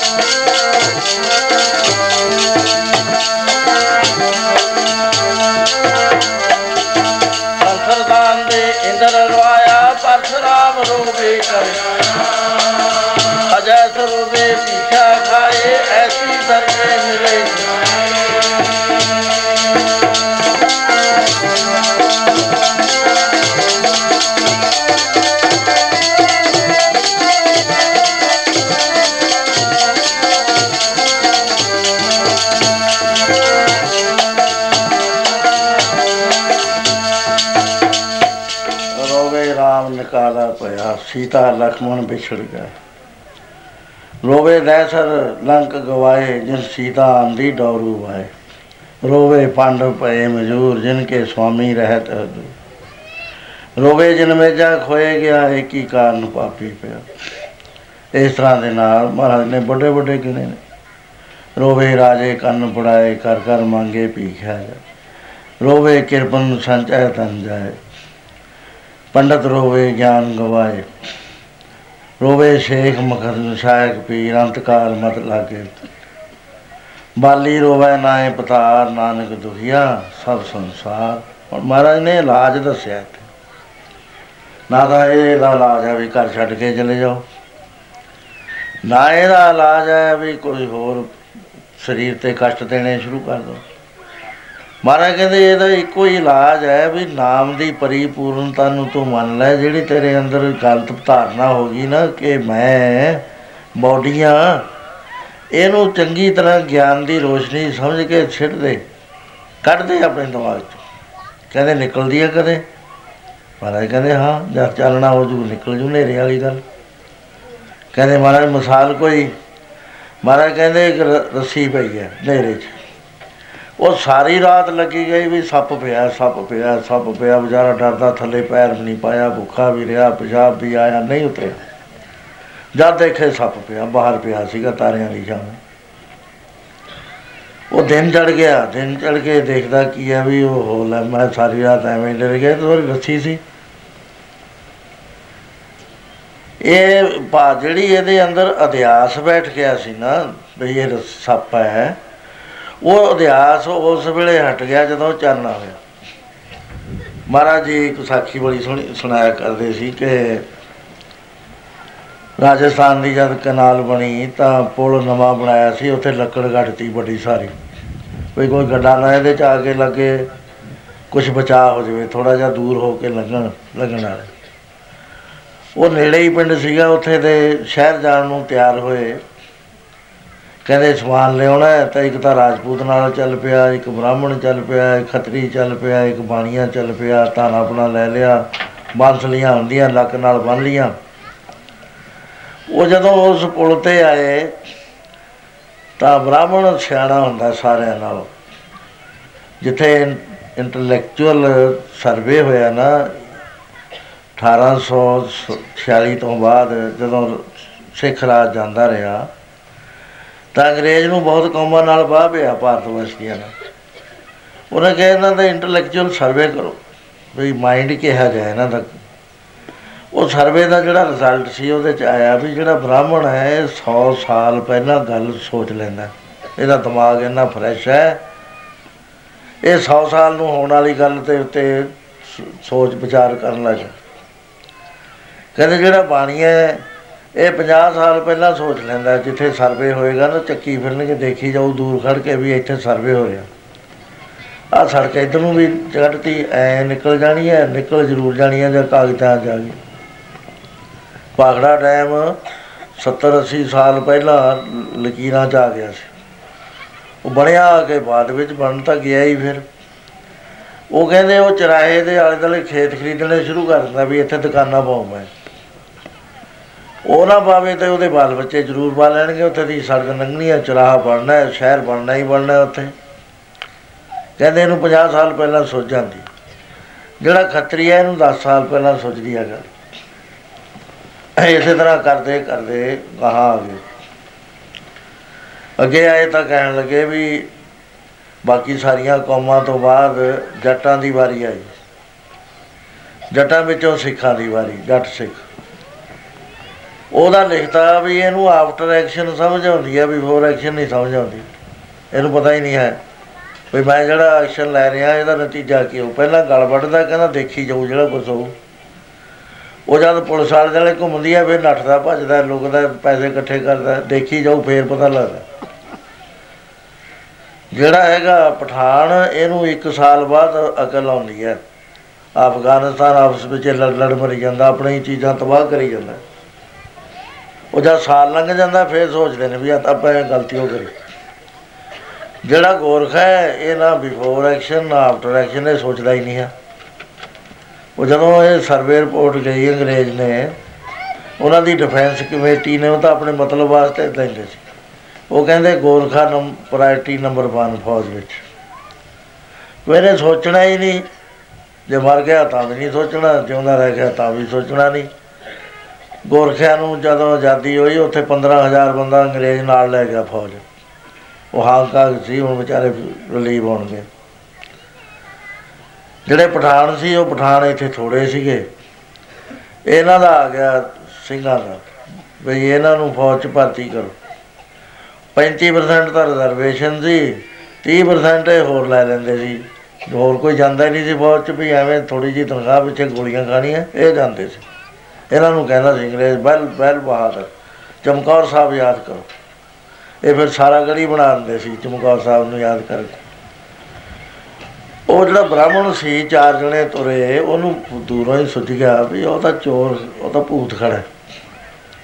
ਚੋਰ ਉਹਨੇ ਤਾਂ ਨਾ ਕਿਹਾ, ਕਿਉਂਕਿ ਉਹ ਉੱਚਾ ਟਾਣਾ ਘਟਤਾ ਸੀ ਉਹਨੇ। ਕਹਿੰਦਾ, ਲੈ ਵੀ ਭੂਤ ਹੈ। ਦੂਏ ਵੀ ਡਰ ਗਏ, ਬਾਣੀਆਂ ਡਰ ਗਿਆ, ਉਹਨੇ ਕਿਹਾ ਵੀ ਮੈਂ ਤਾਂ ਕਾਫੀ ਪੈਸਾ ਲਈ ਆਉਣਾ। ਇਹਨੇ ਮਾਰਤਾ, ਮੇਰਾ ਪੈਸਾ ਤਾਂ ਜਾਊ ਬ- ਬਾਣੀਆ ਕਹਿੰਦਾ, ਮੈਂ ਤਾਂ ਜਾਣਾ ਨਹੀਂ ਹੈ ਕਹਿੰਦੇ, ਕੀ ਕਰੇਗਾ? ਮੈਂ ਤਾਂ ਕਹਿੰਦਾ, ਇੱਕ ਲੁੱਕ ਕੇ ਬੈਠਣਾ ਕਰੇ। ਦਿਨ ਚੜੂ, ਫੇਰ ਤੁਰਾਂਗੇ। ਉਹ ਜਿਹੜਾ ਨਾਲ ਇੱਕ ਹੋਰ ਸੀ, ਉਹ ਕਹਿੰਦਾ, ਲਓ ਭਾਈ, ਅਸੀਂ ਕੀ ਕਰਨਾ ਹੈ? ਅਸੀਂ ਵੀ ਦਿਨ ਚੜੇ ਹੀ ਚੱਲਾਂਗੇ, ਸੇਠ ਨਾਲ। ਉਹ ਜਿਹੜਾ ਰਾਜਪੂਤ ਸੀ, ਉਹ ਕਹਿੰਦਾ, ਇਹ ਤਾਂ ਬੜੀ ਬੁਝਦਿਲੀ ਹੈ। ਮੇਰੇ ਕਮਾਨ ਪੈਣੀ ਹੋਈ ਆ, ਮੇਰੇ ਤੀਰ ਨੇ ਮੇਰੇ ਕੋਲ। ਤੇ ਮੈਂ ਦੇਖੀ ਜਾਊ ਤੀਰ ਮਾਰੂ ਜੇ ਮੇਰੇ ਕੋਲ ਨੂੰ ਆਇਆ। ਬ੍ਰਾਹਮਣ ਨੂੰ ਕਿਹਾ, ਉਹ ਕਹਿੰਦਾ, ਦੇਖ ਪ੍ਰੇਮ ਪ੍ਰੇਮੀਆ, ਮੈਂ ਤਾਂ ਨਹੀਂ ਕੁਝ ਵੀ ਕਰਨਾ, ਮੈਨੂੰ ਤਾਂ ਪਾ- ਮੰਤਰ ਆਉਂਦਾ, ਭੂਤਾਂ ਦਾ ਮੈਂ ਤਾਂ ਮੰਤਰ ਪੜਨਾ ਮੈਂ ਆਪਣੇ ਮੰਤਰ ਬਲ ਨਾਲ ਇਹਨੂੰ ਹਟਾ ਦੇਣਾ। ਕਹਿੰਦਾ, ਚੰਗਾ। ਉਹ ਕਾਲਾ ਪੈ ਗਿਆ, ਜਿਹੜਾ ਰਾਜਪੂਤ ਸੀਗਾ, ਤੇਰਾ ਮੰਤਰ ਬਲ ਕਦ ਲੱਗਿਆ, ਕਦ ਨਾ ਲੱਗਿਆ? ਕਹਿੰਦਾ, ਮੈਂ ਤਾਂ ਤੀਰ ਮਾਰਦਾ, ਨੇੜੇ ਜਾ ਕੇ ਮਾਰਨੇ ਸ਼ੁਰੂ ਕਰਤੇ। ਉਹ ਹਿੱਲਿਆ ਹੀ ਨਾ। ਉਹ ਕਹਿੰਦਾ, ਪੰਡਤ ਜੀ, ਮੇਰੇ ਵਾਲੇ ਤਾਂ ਤੀਰ ਮੁੱਕ ਗਏ। ਤੂੰ ਹੀ ਹੁਣ ਮੰਤਰ ਪੜੀ ਜਾ ਤੇਰੇ ਮੰਤਰ ਨੇ ਜੇ ਕੁਝ ਕਰਤਾ। ਇਹਨੇ ਨੂੰ ਚੰਦਰਮਾ ਚੜਿਆ ਆ। ਉਹ ਹੈਰਾਨ ਹੋ ਗਏ ਵੀ ਸੋਰੇ ਤਾਂ ਪਿੱਪਲ ਦਾ ਟਾਣਾ ਕੱਢਿਆ ਹੋਇਆ ਸੀ ਕਿਸੇ ਨੇ। ਬਹੁਤ ਵਾਰੀ ਆਦਮੀਆਂ ਨੂੰ ਹੁੰਦਾ ਵੀ ਦਰਖਤ ਕੱਢਿਆ ਹੋਵੇ ਕੋਈ ਲੱਕੜ ਖੜੀ ਹੋਵੇ ਕਹਿੰਦੇ ਭੂਤ ਖੜਾ ਹੈ, ਚੋਰ ਖੜਾ ਹੈ। ਹੁਣ ਉਹ ਪੰਡਤ ਨੂੰ ਕਹਿਣ ਲੱਗਿਆ ਪੰਡਤ ਜੀ ਇਹ ਭੂਤ ਨਾ ਤਾਂ ਤੇਰੇ ਮੰਤਰਾਂ ਨਾਲ ਨਠਿਆ ਨਾ ਮੇਰੇ ਤੀਰਾਂ ਨਾਲ ਨਠਿਆ ਇਹ ਤਾਂ ਚਾਨਣਾ ਹੋਏ ਤੇ ਨਠਿਆ। ਚਾਨਣਾ ਹੋਇਆ ਅਸਲੀਅਤ ਦਾ ਪਤਾ ਲੱਗ ਗਿਆ। ਮਹਾਰਾਜ ਕਹਿੰਦੇ, ਜਿਹੜਾ ਜਦੋਂ ਚਾਨਣਾ ਹੋ ਜਾਣਾ ਨਾ ਤੁਹਾਡੇ ਅੰਦਰ ਪਿਆਰਿਓ ਉਸ ਵੇਲੇ ਤੁਸੀਂ ਅਸਲੀਅਤ ਸਮਝ ਜਾਣੀ ਹੈ, ਫਿਰ ਤੁਹਾਨੂੰ ਪਤਾ ਲੱਗ ਜੂ ਕਿ ਮੈਂ ਕੌਣ ਆ। ਨਹੀਂ, ਤੁਸੀਂ ਆਪਣੇ ਆਪ ਨੂੰ ਸਰੀਰ ਮੰਨਦੇ। ਜਿਹੜਾ ਮੈਂ ਕੌਣ ਆ, ਪਤਾ ਲੱਗਣਾ, ਇਹ ਨਾਮ ਦੇ ਮੰਡਲ ਤੋਂ ਬਗੈਰ ਨਹੀਂ ਪਤਾ ਲੱਗਿਆ ਕਰਨਾ। ਇਹ ਸਾਰੇ ਨੂੰ ਨਾਮ ਕਹਿੰਦੇ ਨੇ, ਜਿਹੜੀ ਇਹ ਸਚਾਈ ਹੈ, ਵੀ ਇੱਥੇ ਵਾਹਿਗੁਰੂ ਜੀ ਇੱਕ ਮੂਰਤ ਏਕ ਮੂਰਤ, ਅਨੇਕ ਦਰਸ਼ਨ, ਕੀਨ ਰੂਪ, ਅਨੇਕ ਖੇਲ ਖੇਲ ਖੇਲ ਖੇਲ, ਅਨੰਤ ਕੋ ਫਿਰੇ ਉਹ ਬੇਅੰਤ ਰੂਪ ਧਾਰ ਕੇ ਆਪਣੀ ਮਾਇਆ ਪਸਾਰੀ ਆਪੇ ਵੇਖਣਾਰਾ ਨਾਨਾ ਰੂਪ ਧਰੇ, ਬੋਰੰਗੀ ਸਭ ਧਰੇ ਨਿਆਰ। ਉਹ ਇਹ ਸਚਾਈ ਜਦ ਸਮਝ ਆਉਂਦੀ ਹੈ, ਇਹਨੂੰ ਸਚਾਈ ਨੂੰ ਸਮਝਣਾ, ਇਹਨੂੰ ਮੰਨ- ਨਾਮ ਨੂੰ ਮੰਨਣਾ ਕਹਿੰਦੇ ਨੇ ਮਹਾਰਾਜ ਕਹਿੰਦੇ, ਮੰਨੇ ਨਾਉ, ਸੇਈ ਜਣ ਜਾਏ। ਜਿਹੜਾ ਨਾਮ ਨੂੰ ਮੰਨਦਾ ਹੈ, ਉਹ ਜਿੱਤ ਜਾਂਦਾ ਹੈ ਔਰ ਹੀ ਕਰਮ ਨਾ ਲੇਖੇ ਲਾਏ। ਦੁੱਖ ਨਹੀਂ ਜਾਂਦਾ ਜਿੰਨਾ ਚਿਰ ਨਾਮ ਨੂੰ ਨਹੀਂ ਮੰਨਦਾ। ਨਾਮ ਨੂੰ ਮੰਨ ਕੇ ਦੁੱਖਾਂ ਦਾ ਖਾਤਮਾ ਹੁੰਦਾ ਹੈ। ਇਸ ਕਰਕੇ ਮਹਾਰਾਜ ਕਹਿਣ ਲੱਗੇ ਗੋਰਖਨਾਥ, ਹਉਮੈ ਵਿੱਚ ਜਗ ਉਪਜੇ ਪੁਰਖਾ ਨਾਮ ਵਿਸਰਿਆ ਦੁੱਖ ਪਾਈ। ਜਦ ਨਾਮ ਜਪੇਗਾ, ਫਿਰ ਦੁੱਖਾਂ ਦਾ ਖਾਤਮਾ ਹੋ ਜਾਏਗਾ। ਸੋ ਇਸ ਕਰਕੇ ਗੁਰੂ ਮਹਾਰਾਜ ਬਾਣੀ ਦੇ ਅੰਦਰ ਬੜੇ ਪਿਆਰ ਨਾਲ ਸਾਨੂੰ ਸਮਝਾਉਂਦੇ ਆ ਕਿ ਤੂੰ ਆਇਆ ਤਾਂ ਸੀ ਆਪਣੇ ਦੁੱਖਾਂ ਦਾ ਖਾਤਮਾ ਕਰਨ ਵਾਸਤੇ। ਪਰ ਜਦ ਤੇਰਾ ਮਾਇਆ ਨਾਲ ਬਾਹ ਪਿਆ, ਇਹਦੀ ਚਮਕ ਦਮਕ ਇੰਨੀ ਪਿਆਰੀ ਹੈ ਕਿਹੜਾ ਬੰਦਾ ਬਾਜੂ ਆਪਣੇ ਪੁੱਤਰ ਦੇ ਮੋਹ ਤੋਂ? ਕਿਹੜਾ ਦੇਖ ਲੂਗਾ ਅੱਖਾਂ ਸਵਾਏ ਗੁਰੂ ਤਸਮੇਸ਼ ਪਿਤਾ ਤੋਂ, ਕਿਸੇ ਦਾ ਤਾਕਤ ਹੀ ਨਹੀਂ ਹੈ, ਦੇਖ ਲਵੇ। ਆ ਇੱਕ ਚੱਲਦਾ ਇੱਥੇ ਐਤਵਾਰ ਨੂੰ, ਐਤਕੀ ਮੈਂ ਉਹ ਟੈਲੀਵਿਜ਼ਨ ਦਾ ਬੈਠਿਆ। ਉੱਥੇ ਕੀ ਆ ਰਿਹਾ, ਉਹ ਚੱਕਰ ਵਿਊ ਚ ਬੜਿਆ ਹੋਇਆ ਹੈ ਅਭਿਮਨਿਊ ਉਹ ਉਹਨਾਂ ਨੇ ਮਾਰਤਾ, ਉਹ ਜਿਹੜੇ ਪਾਂਡਵ ਨੇ, ਉੱਚੀ ਉੱਚੀ ਰੋਂਦੇ ਨੇ, ਬੇਹੋਸ਼ ਹੋਏ ਗਿਰਦੇ ਨੇ। ਗਿਆਨ ਸੀ ਅਰਜਨ ਨੂੰ। ਉਹ ਵੀ ਗਿਰਦਾ, ਕ੍ਰਿਸ਼ਨ ਮਹਾਰਾਜ ਹੈ ਕਿ ਜਿਹੜੇ ਸਾਬਤ ਖੜੇ ਨੇ, ਉਹ ਸਮਝਾਉਂਦੇ ਨੇ ਕਿ ਆਤਮਾ ਨਹੀਂ ਮਰਿਆ, ਕਰਦੀ ਇਹਨੇ ਚੋਲਾ ਬਦਲ ਲਿਆ। ਬਹਾ- ਇਹਦੀ ਬਹਾਦਰੀ ਦੀ ਕਦਰ ਕਰੋ ਤੁਸੀਂ। ਰੋਨੇ ਕਿਉਂ ਇਸ ਗੁਰੂ ਦਸ਼ਮੇਸ਼ ਪਿਤਾ ਨੇ ਜਦੋਂ ਸਾਹਿਬਜ਼ਾਦਿਆਂ ਨੂੰ ਅੱਖਾਂ ਸਾਹਮਣੇ ਦੇਖਿਆ, ਉਸ ਵੇਲੇ ਬਲਿਹਾਰ ਬਲਿਹਾਰ ਕਹਿ ਰਹੇ ਸੀ, ਜਦੋਂ ਉਹਨਾਂ ਦੀ ਬਹਾਦਰੀ 3 ਘੰਟੇ ਇਕੱਲੇ ਪੰਜ ਬੰਦੇ 3 ਘੰਟੇ ਫੌਜ ਚ ਰਾਹ ਕਿਤੇ ਨਹੀਂ ਹੈ, ਇੱਕ ਤੀਰ ਦਾ ਨਹੀਂ ਨਾ ਆ ਰਿਹਾ ਵੀ ਉਹ ਉੱਥੇ ਨੇਮ ਕਰਿਆ ਹੈ। ਬਾਰਿਸ਼ ਆ ਰਹੀ ਹੈ ਤੀਰਾਂ ਦੀ, ਬਾਰਿਸ਼ ਆ ਰਹੀ ਹੈ ਬਰਸ਼ਿਆਂ ਦੀ, ਬਾਰਿਸ਼ ਆ ਰਹੀ ਹੈ ਤਲਵਾਰਾਂ ਦੀ, ਧੰਨ ਸੀਗੇ, ਉਹ ਜਿਹੜੇ 3 ਘੰਟੇ ਕੱਢ ਗਏ। ਦੂਆ ਤਾਂ ਫੁੜ ਕੇ ਗਿਰ ਜਾਂਦਾ ਦੇਖ ਕੇ ਇੰਨਿਆਂ ਨੂੰ। ਉਹ ਗੁਰੂ ਦਸ਼ਮੇਸ਼ ਵੀ ਤਾਂ ਖੁਸ਼ ਹੋ ਰਹੇ ਨੇ ਵੀ ਵਾਹ ਵੀ ਵਾਹ, ਇਹ ਬਹਾਦਰ ਕਿੰਨੀ, ਤੁਸੀਂ ਲਾਜ ਰੱਖ ਲਈ ਕਿ ਛਤਰੀ ਬਣੇ ਦੀ। ਉਹ ਉਹੀ ਸੀਗੇ। ਜਾਂ ਗੁਰਸਿੱਖਾਂ ਦੇ ਅੰਦਰ ਕਿੰਨੀਆਂ ਮਾਤਾਵਾਂ ਹੋਈਆਂ, ਭੈਣੀ ਸਾਹਿਬ, ਜਦੋਂ ਬਗੈਰ ਕਿਸੇ ਟ੍ਰਾਇਲ ਤੇ ਤੋਪਾਂ ਨਾਲ ਲੜਾਉਣ ਲੱਗੇ, ਉਸ ਵੇਲੇ ਇੱਕ ਬੱਚਾ ਬੜਾ ਹੀ ਸੋਹਣਾ, ਸੁੰਦਰ, ਉਹਦੀ ਮੇਮ ਨੇ ਮਿਸਟਰ ਕਾਵੰਦੀ ਨੇ ਦੇਖਿਆ, ਕਹਿਣ ਲੱਗੇ ਵੀ ਇਹ ਬੱਚੇ ਨੂੰ ਛੱਡ ਦਿਓ ਇਹਨੇ ਤਾਂ ਕੁਝ ਨਹੀਂ ਕਰਿਆ। ਉਹ ਕਹਿੰਦਾ, ਹਾਂ। ਉਹ ਮੇਮ ਦੇ ਕਹਿਣ ਤੇ ਛੱਡਤਾ। ਜਦ ਮਾਂ ਖੜੀ ਸੀ ਉਹ ਦੇਖਣ ਵਾਲਿਆਂ 'ਚ। ਦੇਖਦੇ ਕੀ ਸੀ ਤੋਪ ਦਾ ਗੋਲਾ ਲੱਗਦਾ ਸੀ, ਉੱਪਰ ਨੂੰ ਅਸਮਾਨ ਨੂੰ ਜਾਣਾ। ਕਿਤੇ 50 ਗੱਜ ਤੇ ਸਿਰ ਗਿਰ ਗਿਆ ਕਿਤੇ ਧੜ ਗਿਰ ਗਿਆ, ਕਿਤੇ ਲੱਤਾਂ ਗਿਰ ਗਿਆ ਕਿਤੇ ਬਾਹਾਂ ਗਿਰ ਗਈਆਂ, ਕਿਤੇ ਆਂਦਰਾਂ ਗਿਰ ਗਈਆਂ। ਆ ਹਾਲ ਹੁੰਦਾ ਸੀ। ਕੋਈ ਵਜੂਦ ਨਹੀਂ ਸੀ ਰਹਿੰਦਾ ਬੰਦੇ ਦਾ। ਉਹੀ ਦਹਿਲ ਜਾਂਦਾ। ਉਹ ਮਾਂ ਦੇ ਕੋਲ ਚ ਰਹਿ ਗਿਆ। ਹੁਣ ਮਾਂ ਦਾ ਐਟੀਟਿਊਡ ਕੀ ਸੀ?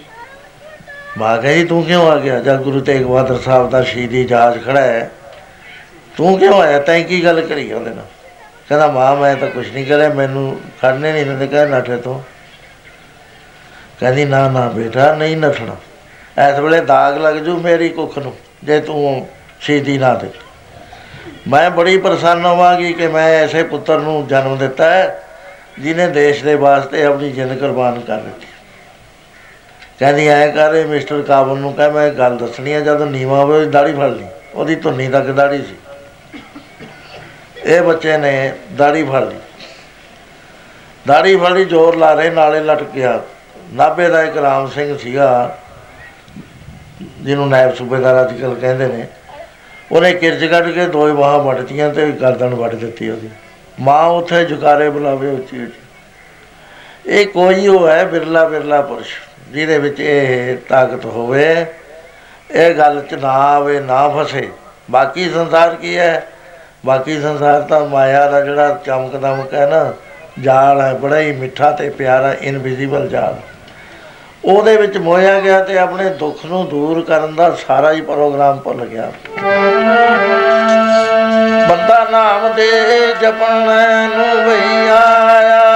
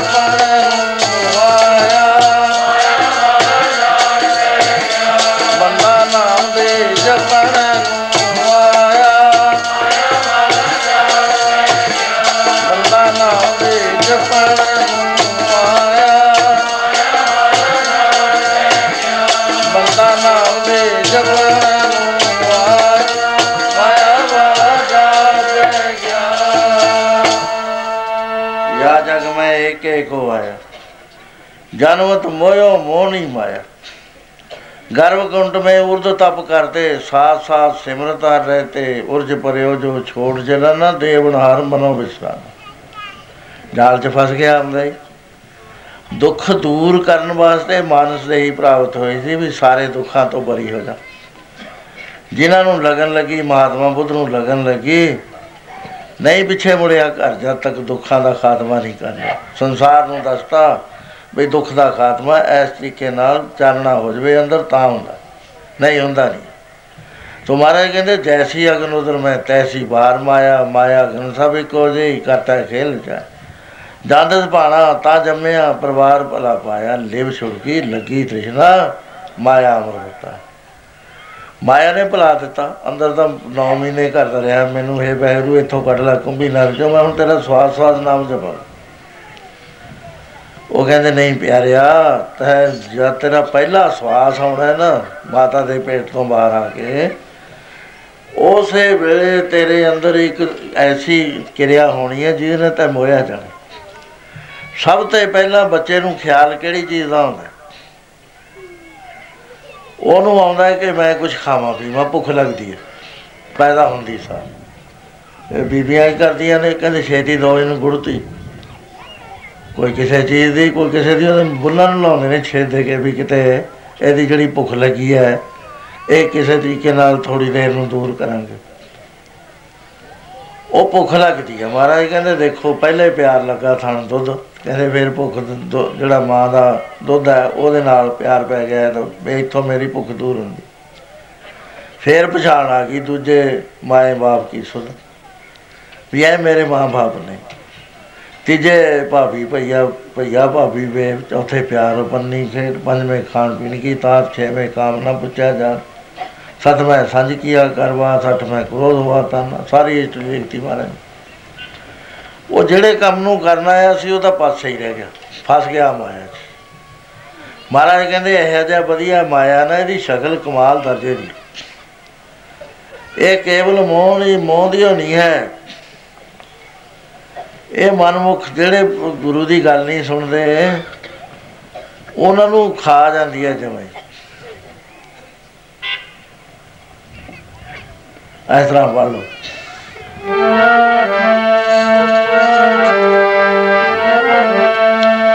ਖਾ ਲਿਆ ਜਗ ਸਾਰਾ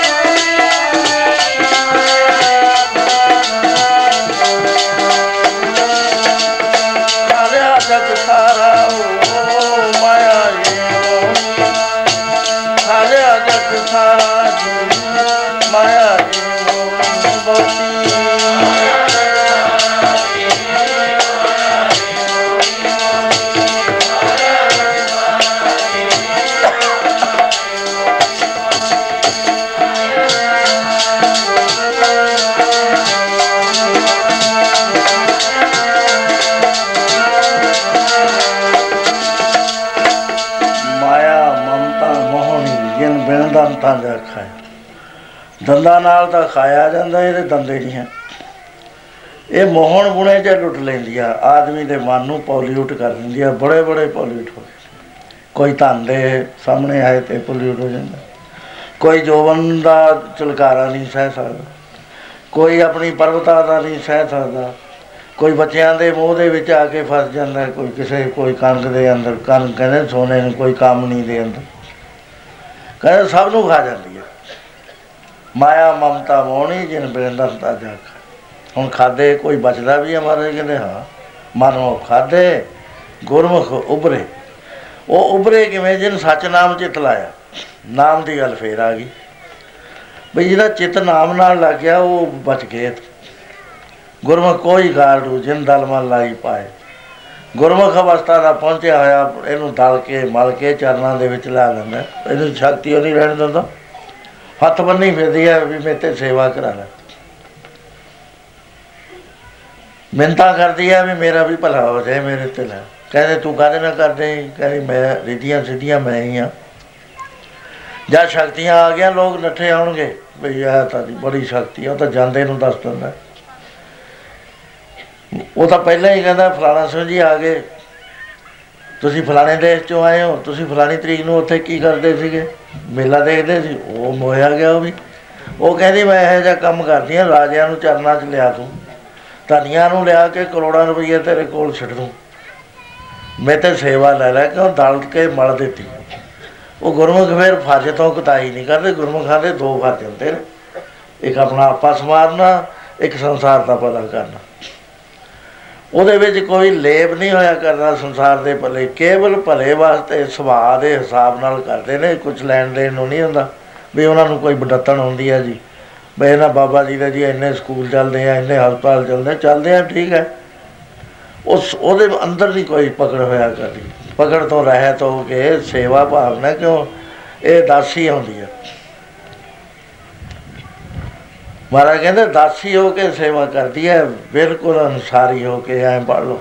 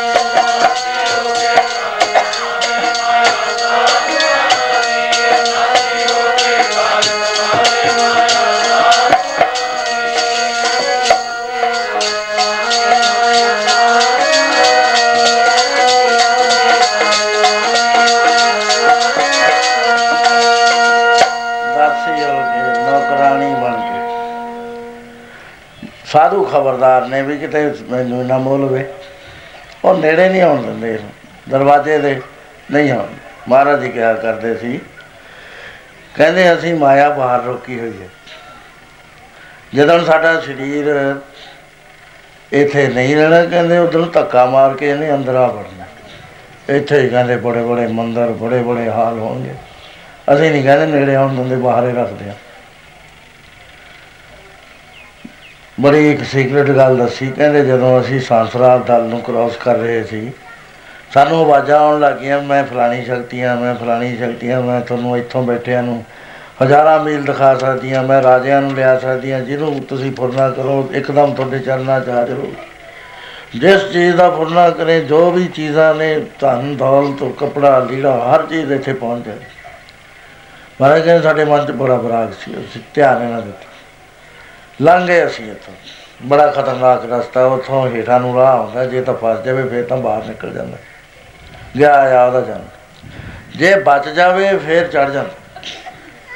ਕਹਿੰਦੇ ਫਿਰ ਵਾਜਾਂ ਬੰਦ ਹੋ ਗਈਆਂ, ਹੈਰਾਨ ਹੋ ਗਏ। ਇੰਨੇ ਸੋਹਣੇ ਵਸਤਰ ਪਾ ਪਾ ਕੇ ਸਾਹਮਣੇ ਆਉਣ ਲੱਗੇ ਜੀ, ਮੈਂ ਅੰਤਰਜਾਮਤਾ ਸ਼ਕਤੀਆਂ, ਤੁਸੀਂ ਮੈਨੂੰ ਅੰਗੀਕਾਰ ਕਰ ਲਓ। ਮੈਂ ਪ੍ਰੇਰਣਾ ਸ਼ਕਤੀਆਂ, ਮੈਂ ਦੂਰਦਰਸ਼, ਦਰਸ਼ਕ ਸ਼ਕਤੀਆਂ। ਇੱਥੋਂ ਬੈਠਿਆਂ ਨੂੰ ਤੁਹਾਨੂੰ ਬੰਬੇ ਦੀ ਗੱਲ ਸੁਣ ਜੂਗੀ। ਅਮਰੀਕਾ ਦਿਸ ਜਾਏਗਾ, ਇੱਥੇ ਬੈਠਿਆਂ ਨੂੰ ਕਿੰਨਾ ਸੋਹਣਾ ਤੁਹਾਡਾ ਗੁਪਤ ਪ੍ਰਗਟ ਹੋਏ ਬੈਠਾ, ਲੋਕ ਰਾਖੇ ਪਾਓ। ਗੁਪਤ ਪ੍ਰਗਟ ਹੋ, ਹੋਣ ਦੀ ਸ਼ਕਤੀ ਆ ਜਾਏ ਰੇਦਾ ਰੇਤ ਤੇ ਸਿੱਧੀ ਆ ਜੀ। ਮਹਾਰਾਜ ਕਹਿੰਦੇ, ਅਸੀਂ ਧਿਆਨ ਨਾਲ ਤਾਂ ਸਾਡੇ ਬਰਾਗੇ ਇੰਨਾ ਸੀ ਧਿਆਨ ਨਾਲ ਕਹਿੰਦੇ, ਅਖੀਰ ਉਹ ਹੈਂਕੜ ਹੁੰਕੜ ਦਾ ਗਈ ਹਟ। ਜਦ ਅਸੀਂ ਮੰਜ਼ਲ ਤੱਕ ਪਹੁੰਚੇ, ਕਹਿੰਦੇ ਫੇਰ ਰੋ ਰੋ ਕੇ ਬੇਨਤੀ ਕਰਦੇ ਵੀ ਸਾਨੂੰ ਵੀ ਕਿਸੇ ਸੇਵਾ ਚਲਾ ਲਓ ਸਪਲੀਆਂ ਹੋ ਜੀ ਪਾਪੀ ਸਾਨੂੰ ਪਾਪ ਕਰਮਾਂ ਚ ਲਾਉਂਦੇ ਨੇ। ਤੁਸੀਂ ਕਿਰਪਾ ਕਰੋ ਸਾਡੇ ਉੱਤੇ ਭਲਾ ਕਰੋ, ਕੋਈ ਪਰਵਕਾਰ ਦਾ ਕੰਮ ਸਾਤੇ ਲੈ ਰਿਆ ਕਰੋ, ਅਸੀਂ ਦੇ ਰਿਆ ਕਰਾਂਗੇ। ਆ ਸਾਡਾ ਬਲ ਨਹੀਂ ਤੁਹਾਡੇ ਤੇ ਪਏਗਾ, ਅਸੀਂ ਹਾਰ ਗਏ ਮਹਾਰਾਜ ਕਹਿੰਦੇ, ਗੁਰਮੁਖ ਕੋਈ ਗਾਰਡੂ ਜਿਨ ਦਲਮਲ ਲਾਈ ਪਾਏ, ਕੋਈ ਗੁਰਮੁਖ ਹੈ ਗਾਰਡੂ ਜਿਹਨੇ ਪੈਰਾਂ ਥੱਲੇ ਮਿੱਧ ਕੇ ਇਹਨੂੰ ਸੇਵਾ ਚਲਾ ਲਿਆ। ਨਹੀਂ ਤਾਂ ਸਾਰਾ ਹੀ ਜਗੇ ਨੇ ਮਾਇਆ ਨੇ ਮੋਲਿਆ। ਮਾਇਆ ਹੋਈ ਨਾਗਣੀ, ਜਗਤ ਰਹੀ ਲੁਟਾਏ। ਇਸ ਕੀ ਸੇਵਾ ਜੋ ਕਰੇ, ਕਰਦੀ ਕੀ ਹੈ? ਜਿਹੜਾ ਇਹਦੀ ਸੇਵਾ ਕਰੇ ਨਾ, ਉਸੇ ਕੋ ਫਿਰ ਖਾਏ। ਉਹਨੂੰ ਹੀ ਖਾ ਜਾਂਦੀ ਸੋ ਇਸ ਤਰ੍ਹਾਂ ਦੇ ਨਾਲ ਸਾਧ ਸੰਗਤ ਜੀ, ਇਹ ਮਨੁੱਖ ਨੂੰ ਐ ਨਹੀਂ ਪਤਾ ਬਈ ਮੇਰਾ ਮੇਰਾ ਸਰੀਰ ਜਿਹੜਾ ਹੈ, ਇਹ ਮੈਂ ਆ ਕਿ ਮੈਂ ਕੋਈ ਹੋਰ ਆ? ਉਹ ਕਿਉਂ ਨਹੀਂ ਪਤਾ ਲੱਗਦਾ ਕਿਉਂਕਿ ਮਾਇਆ ਨੇ ਮੋਲਿਆ ਉਹ ਮੋਇਆ ਹੋਇਆ ਨੂੰ ਸੁਰਤੇ ਨਹੀਂ ਆਉਂਦੀ, ਐਵੇਂ ਜਿਵੇਂ ਤੁਰ ਜਾਂਦਾ। ਆਇਆ ਤਾਂ ਸੀ, ਦੁੱਖ ਦਾ ਖਾਤਮਾ ਕਰਨ ਵਾਸਤੇ ਸਤ ਚਤ, ਚਿਤ, ਆਨੰਦ ਦੀ ਪ੍ਰਾਪਤੀ ਆਪਣੇ ਸਰੂਪ ਦੇ ਗਿਆਤ ਬਾਅਦ ਲੇਕਿਨ ਮਾਇਆ ਦਾ ਮੋਇਆ ਹੋਇਆ ਐਵੇਂ ਜਿਵੇਂ ਤੁਰ ਗਿਆ। ਹੁਣ ਕੋਈ ਤਰੀਕਾ ਵੀ ਹੈ ਇਹਦਾ, ਜਿਹੜਾ ਸਾਡੀ ਸਮਝ ਆ ਜਾਵੇ। ਜੰਗਲਾਂ 'ਚ ਅਸੀਂ ਨਹੀਂ ਜਾ ਸਕਦੇ, ਘਰ-ਬਾਰ ਅਸੀਂ ਨਹੀਂ ਛੱਡ ਸਕਦੇ। ਆਬਲੀਗੇਸ਼ਨ ਹੈ ਬੁਜ਼ਦਲੀ ਹੈ, ਘਰ ਛੱਡਣਾ, ਜ਼ਿੰਮੇਵਾਰੀਆਂ 'ਚੋਂ ਨੱਠ ਜਾਣਾ, ਕੋਈ ਅਕਲ ਦੀ ਗੱਲ ਨਹੀਂ ਹੁੰਦੀ। ਬਈ ਕਰੀਏ ਕੀ ਅਸੀਂ? ਮਹਾਰਾਜ ਕਹਿੰਦੇ ਦੱਸਤਾ ਦਿੱਤਾ ਵੀ ਨਾਮ ਨੂੰ ਨਾਮ ਨੂੰ ਅੰਦਰ ਲੈ ਆਓ। ਉਹ ਜਦੋਂ ਨਾਮ ਨੂੰ ਅੰਮ੍ਰਿਤ ਕਹਿੰਦੇ ਨੇ। ਜਿਸ ਅੰਮ੍ਰਿਤ ਨੂੰ ਸੁਰ, ਨਰ ਮੋਨ ਜਨ ਅੰਮ੍ਰਿਤ ਖੋਜਦੇ, ਸੋ ਅੰਮ੍ਰਿਤ ਗੁਰ ਤੇ ਪਾਇਆ। ਉਹ ਗੁਰੂ ਦਾ ਨਾਮ ਮਿਲਿਆ, ਸਤਿਗੁਰ ਕੀ ਸੇਵਾ ਲੱਗਿਆ, ਕੱਢ ਰਤਨ ਦੇਵਾ ਪ੍ਰਕਾਸ਼। ਸਤਿਗੁਰੂ ਕੋਲ ਨਾਮ ਦੀ ਦਾਤ ਹੈ। ਉਹਨੂੰ ਅੰਮ੍ਰਿਤ ਕਹਿੰਦੇ ਨੇ, ਅੰਮ੍ਰਿਤ ਦੀ ਦਾਤ। ਮਹਾਰਾਜ ਜੀ ਬਿਲਕੁਲ ਸਾਫ਼ ਕਹਿੰਦੇ ਨੇ ਵੀ ਇਹ ਅੰਮ੍ਰਿਤ ਜਦੋਂ ਤੇਰੇ ਅੰਦਰ ਨਿਕਲ ਗਿਆ ਨਾ, ਤੇਰੇ ਅੰਦਰੋਂ ਘਰ ਹੀ ਮੈਂ ਅੰਮ੍ਰਿਤ ਭਰਪੂਰ ਹੈ। ਮਨ ਮੁਖਾ ਸਾਧਨਾ ਪਾਇਆ। ਨਾਉ ਨੇ ਦਾ ਅੰਮ੍ਰਿਤ ਪ੍ਰਭ ਕਾ ਨਾਮ ਦੇ ਹੀ ਮੈਂ ਇਸ ਕਾ ਵਿਸਰਾਮ। ਜਦ ਤੂੰ ਉੱਥੇ ਤੱਕ ਪਹੁੰਚ ਗਿਆ ਅੰਮ੍ਰਿਤ ਦੇ ਕੁੰਡ ਤੱਕ, ਫੇਰ ਕੀ ਹੋਏਗਾ? ਉਹ ਜਿਹਨੂੰ ਅਸੀਂ ਨਾਮ ਕਹਿੰਦੇ ਉਹੀ ਚੀਜ਼ ਹੈ ਉਹ ਅੰਮ੍ਰਿਤ। ਜਿਹਨੂੰ ਪੀ ਕੇ ਮਰਤੂ ਨਹੀਂ ਹੁੰਦੀ, ਕਦੇ ਮੌਤ ਨਹੀਂ ਆਉਂਦੀ, ਨਾ ਕਦੇ ਜੂਨਾ ਚ ਆਉਂਦਾ, ਹੁੰਦਾ ਕੀ ਹੈ? ਕਹਿੰਦੇ ਪਰਮੇਸ਼ਰ ਬਣ ਜਾਂਦਾ, ਜਿਹਨੇ ਉਹ ਅੰਮ੍ਰਿਤ ਪੀ ਲਿਆ। ਉਹ ਅਮਰਾ ਪਦ ਨੂੰ ਪ੍ਰਾਪਤ ਹੋ ਜਾਂਦਾ। ਉਹ ਜਿਹੜਾ ਅੰਮ੍ਰਿਤ ਹੈ, ਉਹ ਜਿਹੜਾ ਨਾਮ ਦਿੱਤਾ ਪੰਜ ਪਿਆਰਿਆਂ ਨੇ, ਉਹਦਾ ਜਪ ਕੇ ਵਿਧੀ ਦੇ ਨਾਲ ਜਪਦੇ ਜਾਓ ਜਪਦੇ ਜਾਓ ਜਪਦੇ ਜਾਓ। ਪੱਕਾ ਇਰਾਦਾ ਕਰ ਲਓ ਵੀ ਅੰਮ੍ਰਿਤ ਦੇ ਕੁੰਡ ਤੇ ਪਹੁੰਚ ਲੈ। ਜਦ ਤੁਸੀਂ ਕੁੰਡ ਤੇ ਪਹੁੰਚੇ ਮਹਾਰਾਜ ਕਹਿੰਦੇ, ਤੇਰੇ ਅੰਦਰ ਹੈ ਨਾਮ ਨੇ ਦਾ ਅੰਮ੍ਰਿਤ ਪ੍ਰਭ ਦਾ ਨਾਮ। ਦੇ ਮੈਂ ਇਸ ਕਾ ਬਸਨਾਮ ਟੋੜ ਲੈ, ਕਿੱਥੇ ਆ ਕਿੱਥੇ ਪਿਆ ਇਹ ਪਿਆਲਾ? ਉਹ ਜਦ ਪਹਿਲਾਂ ਤਾਂ ਨਿਸ਼ਚਾ ਕਰ ਵੀ ਇਹ 9 2 ਨੇ, ਹੈ ਹੀ ਕੋਈ ਗੱਲ। ਇਸ ਤਰ੍ਹਾਂ ਮਹਾਰਾਜ ਕਹਿੰਦੇ ਨੇ ਪੜੋ ਪਿਆਰ ਨਾਲ।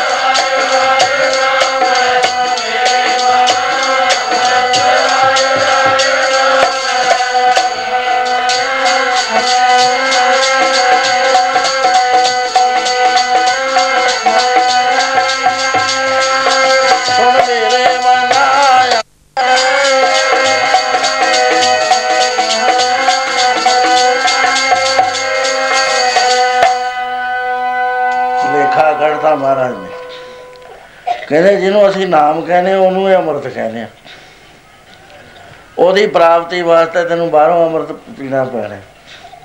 ਉਹ ਜਦ ਬਾਹਰੋਂ ਪੀਵੇਂਗਾ, ਉਹ ਮੰਤਰ ਦੇ ਦਿੰਦੇ ਨੇ।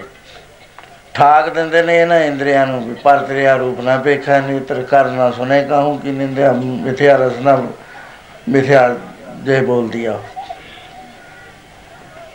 ਤੋ ਇਹਦਾ ਜਦ ਬੰਨ ਦਿੱਤਾ, ਬਾਹਰ ਵਾਲਾ ਜਿੰਨਾ ਵੀ ਸੀ, ਜਿੱਥੇ ਲੂਪ ਹੋਲ ਸੀ ਪਲੱਗ ਕਰ ਦਿੱਤੇ, ਫਿਰ ਇਹ ਮਨ ਜਿਹੜਾ ਹੈ ਨਾ, ਇਹ ਬਾਹਰ ਨੂੰ ਚੜਾਈ ਨਹੀਂ ਕਰਦਾ, ਅੰਦਰ ਨੂੰ ਚੱਲਦਾ। ਪਾਣੀ ਨਿਕਲਦਾ ਹੋਵੇ ਕਿਸੇ ਚਬੱਚੇ ਵਿੱਚ, ਉਹਦੇ ਚਬੱਚੇ ਦੇ ਜਿਹੜੇ ਆਊਟਲੈਟ ਨੇ, ਉਹਨਾਂ 'ਚ ਲੀਰਾ ਫਸਾ ਦੋ। ਕੀ ਹੋਏਗਾ, ਉਛਲਣਾ ਸ਼ੁਰੂ ਹੋ ਜਾਏਗਾ ਭਰ ਜਾਏਗਾ ਉੱਪਰ ਤੱਕ। ਐਵੇਂ ਜਿਵੇਂ ਆਦਮੀ ਦੇ ਅੰਦਰ ਫਿਰ ਚੜਾਈ ਚੜਦਾ ਜਦ ਅੱਖਾਂ ਚੰਗਾ ਬੰਦਾ ਦੇਖਦੀਆਂ, ਕੰਨ ਵਾਲੀਆਂ ਗੱਲਾਂ ਸੁਣਦੇ ਨੇ, ਹੱਥ ਗਲਤ ਗੱਲਾਂ ਕਰਦੇ ਨੇ, ਪੈਰ ਗਲਤ ਥਾਂ ਚੱਲ ਕੇ ਜਾਂਦੇ ਆ ਇਹ ਪਲੱਗ ਨਹੀਂ ਹੋਏ ਜਿਹੜੇ ਲੂਪ ਹੋਏ ਜਦ ਇਹ ਠਾਕ ਦਿੱਤੇ ਨੌਵੇਂ ਦਰ ਠਾਕ ਦਿੱਤੇ, ਫੇਰ ਕੀ ਹੋਏਗਾ, ਹੁਣ ਤਾਂ ਇਧਰੋਂ ਤਾਂ ਪ੍ਰੈਸ਼ਰ ਲੀਕ ਨਹੀਂ ਹੋ ਸਕਦਾ, ਫਿਰ ਅੰਦਰ ਇੱਕ ਦਰ ਖੁੱਲਾ ਉਹਨੂੰ ਤੋੜੂ ਜਾ ਕੇ। ਰੋਜ਼ੇ ਤੁਸੀਂ ਮਸ਼ੀਨਾਂ ਨਾਲ ਤੁਹਾਡਾ ਬਾਹ ਪੈਂਦਾ ਹੈ ਉਹ ਜੇ ਪ੍ਰੈਸ਼ਰ ਲੀਕ ਕਰੇ ਗੱਡੀ ਨਹੀਂ ਚੱਲਦੀ। ਮਕੈਨਿਕਾਂ ਦਾ ਪ੍ਰੈਸ਼ਰ ਲੀਕ ਕਰਦਾ ਹੈ, ਇਹਦੇ ਜਿਹੜੀ ਪਾਇਆ ਹੋਇਆ ਵਿੱਚ, ਉਹ ਖਰਾਬ ਹੋ ਗਿਆ। ਉਹ ਫੇਰ ਨਵਾਂ ਪਾ ਦਿੰਦਾ ਉਹਦੇ ਚ। ਫੇਰ ਪ੍ਰੈਸ਼ਰ ਉੱਪਰ ਨੂੰ ਚੱਲਣ ਲੱਗ ਗਿਆ, ਉਹਨੇ ਕਰਿਆ ਗੱਡੀ ਚਲਾਤੀ ਨੂੰ, ਉਠਾਈ ਫਿਰਦਾ। ਐਵੇਂ ਜਿਵੇਂ ਜਿਸ ਵਾਰ ਆਊਟਲੈਟਸ ਨੌ ਦਰਵਾਜ਼ੇ ਅਸੀਂ ਬੰਦ ਕਰਦੇ ਆ ਮੂੰਦ ਲਈਏ ਦਰਵਾਜ਼ੇ, ਫਿਰ ਹੋਇਆ ਕਿ, ਬਾਜੀਆ ਲਿਆਣਾ ਦਰਵਾਜ਼ੇ। ਬਾਜੇ ਵੱਜਣੇ ਸ਼ੁਰੂ ਹੋ ਜਾਣਗੇ। ਜਦ ਦਰਵਾਜ਼ੇ ਬੰਦ ਕਰ ਲਏ, ਸੁਰਤੀ ਨੇ ਉੱਪਰ ਨੂੰ ਚੜਨਾ ਸੁਰਤੀ ਨੇ ਅੰਮ੍ਰਿਤ ਕੁੰਡ ਤੱਕ ਪਹੁੰਚ ਜਾਣਾ। ਉਹ ਕਰੂਗੀ ਮਹਾਰਾਜ, ਕਹਿੰਦੇ, ਅੰਮ੍ਰਿਤ ਹਰ ਹਰ ਨਾਮ ਹੈ, ਮੇਰੀ ਜਿੰਦੜੀਏ। ਹਰ ਅੰਮ੍ਰਿਤ ਗੁਰਮਤ ਪਾਏ RAM ਗੁਰੂ ਦੀ ਮਤ ਧਾਰਨ ਕਰੇ, ਤਾਂ ਬਗੈਰ ਅੰਮ੍ਰਿਤ ਨਹੀਂ ਪ੍ਰਾਪਤ ਹੁੰਦਾ। ਅਸੀਂ ਇੱਥੇ ਹੀ ਸੈਟੀਸਫਾਈ ਹੋ ਗਏ ਵੀ ਪੰਜ ਪਿਆਰਿਆਂ ਨੇ ਸਾਨੂੰ ਅੰਮ੍ਰਿਤ ਸਿਖਾਤਾ ਹੁਣ ਗੁਰੂ ਸਾਹਿਬ ਸਾਡੀ ਉਸਤਤ ਕਰੀ ਨਾ, ਬਿਲਕੁਲ ਨਹੀਂ। ਮਹਾਰਾਜ ਕਹਿੰਦੇ, ਇਹ ਤਾਂ ਤੈਨੂੰ ਐਂਟਰ ਕਰਿਆ ਪਹਲ ਬਣਾ ਕੇ। ਤਾਂ ਆਪੇ ਹੀ ਅੰਮ੍ਰਿਤ ਨਾਮ ਰੱਖ ਲਿਆ ਦਾ ਅਸੀਂ ਤਾਂ ਪਾਵਲ ਕੀ ਕਿਹਾ, ਪੀਵੋ ਪਾਵਲ ਕੰਡੇ ਤਾਰ, ਹੋਵੇ ਜਨਮ ਸੇਲ। ਕਿਤੇ ਦਿਖਾ ਦਿਓ ਮੈਨੂੰ, ਗੁਰੂਆਂ ਨੇ ਕਿਹਾ ਵੀ ਅੰਮ੍ਰਿਤ ਛਕਾਇਆ। ਅੰਮ੍ਰਿਤ ਦਾ ਨਾਮ ਹੈ, ਹਰ ਹਰ ਅੰਮ੍ਰਿਤ ਨਾਮ ਹੈ ਮੇਰੀ ਜ਼ਿੰਦਗੀ। ਹਰ ਅੰਮ੍ਰਿਤ ਗੁਰਮਤ ਪਾਏ ਨਾ। ਹੁਣ ਇਹ ਕਰੂ ਕੀ ਕਹਿੰਦੇ, ਮਾਇਆ ਹਉਮੈ ਮਾਇਆ ਵੇਖ ਹੈ ਮੇਰੀ ਜ਼ਿੰਦਗੀ, ਇਹ ਬਿਓ ਚੜ ਗਈ ਤੈਨੂੰ। ਹੁਣ ਇਹ ਬਿਓ ਉਤਰਦੀ ਨਹੀਂ ਕਿਸੇ ਤਰੀਕੇ ਨਾਲ। ਹਰ ਅੰਮ੍ਰਿਤ ਵੇਖ ਲਿਆ ਜਾਏ RAM ਜਦੋਂ ਅੰਮ੍ਰਿਤ ਦਾ ਕੁੰਡ ਤੇਰੇ ਅੰਦਰ ਪ੍ਰਗਟ ਹੋ ਗਿਆ, ਇਹ ਬਿਓ ਬਿਨਸ ਜਾਏ ਹਉਮੈ ਵਿਖ ਫੈਲ। ਇਹ ਫੈਲੀ ਹੋਈ ਬਿਓ ਉਸ ਵੇਲੇ ਉਤਰ ਜਾਏ। ਸੋ ਮੈਂ ਜੋ ਬੇਨਤੀਆਂ ਕੀਤੀਆਂ ਨੇ, ਜਿੰਨਾ ਟਾਈਮ ਸੀ, ਉਹ ਇਹ ਹੈ ਕਿ ਪਿਆਰਿਓ, ਆਏ ਤਾਂ ਸੀ ਹੋਰ ਕੰਮ ਕਰਨ ਵਾਸਤੇ, ਲੱਗ ਗਏ ਹੋਰ ਕਰਨ।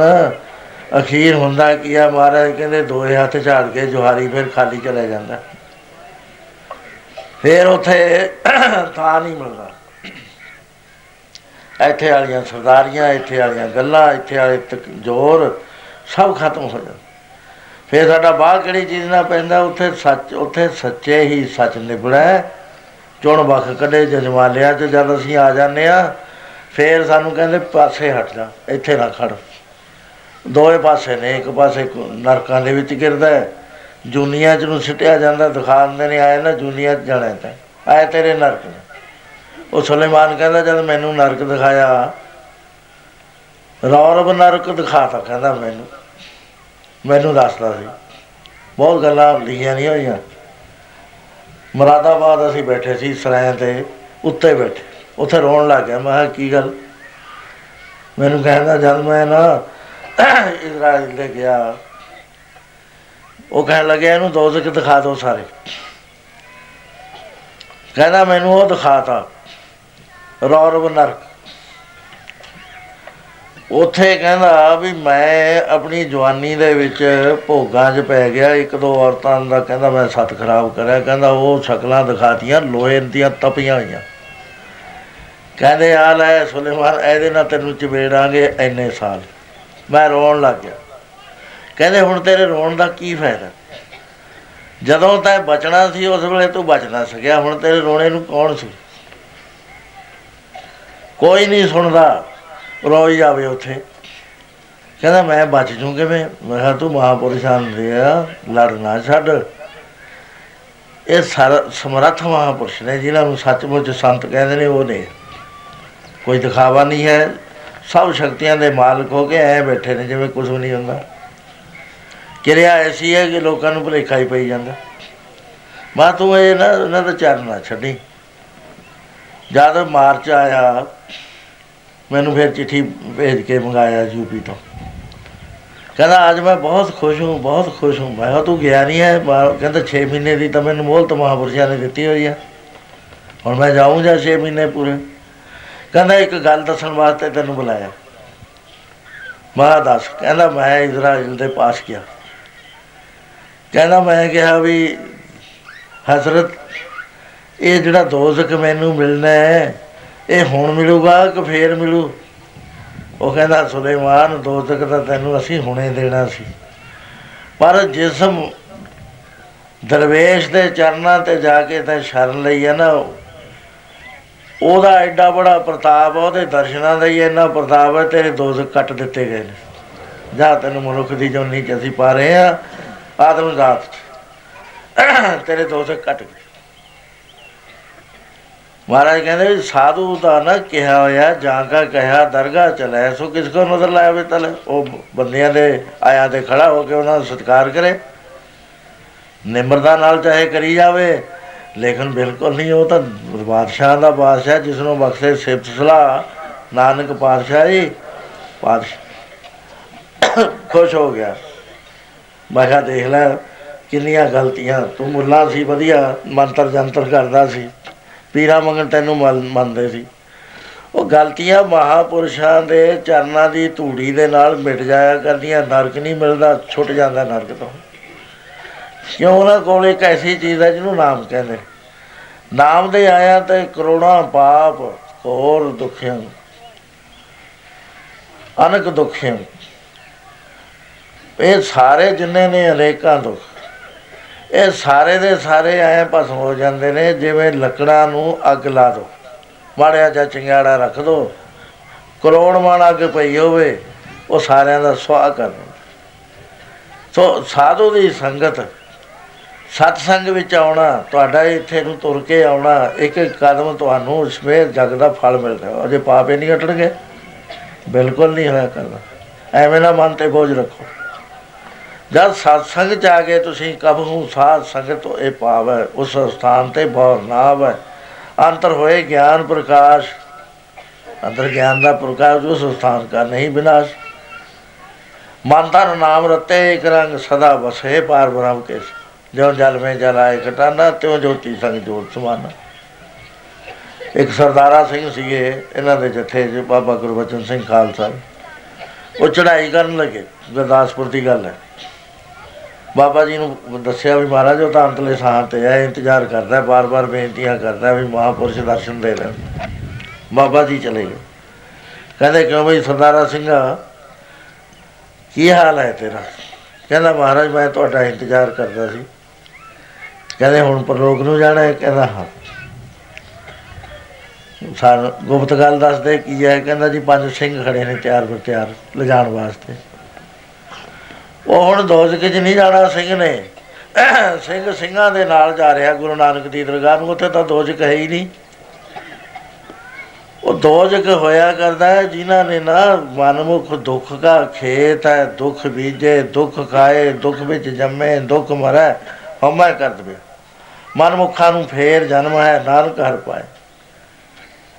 ਮਨਮੁਖ ਆਵੇ, ਮਨਮੁਖ ਜਾਵੇ, ਮਨਮੁਖ ਫਿਰ ਫਿਰ ਚੋਟਾਂ ਖਾਵੇ, ਜਿਤਨੇ ਨਰਕ ਸੇ ਮਨਮੁਖ ਭੋਗੈ, ਗੁਰਮੁਖ ਲੇਪ ਨਾ ਮਾਸਾ। ਨਹੀਂ, ਜਿਹੜਾ ਦੂਸਰਾ ਹੈ, ਇੱਥੇ ਤਾਂ ਨਹੀਂ ਗੱਲ ਸਮਝਦਾ। ਬਾਰਾ ਕਹਿੰਦੇ, ਇੱਥੇ ਨਹੀਂ ਸਮਝਦਾ। ਫੇਰ ਯਾਦ ਕਰ ਲਈ ਜਦੋਂ ਤੂੰ ਪਹੁੰਚੇਗਾ ਉੱਥੇ। ਜਿੰਦੇ ਰੋਵੇਂਗੀ, ਤੇ ਰੋ ਰੋ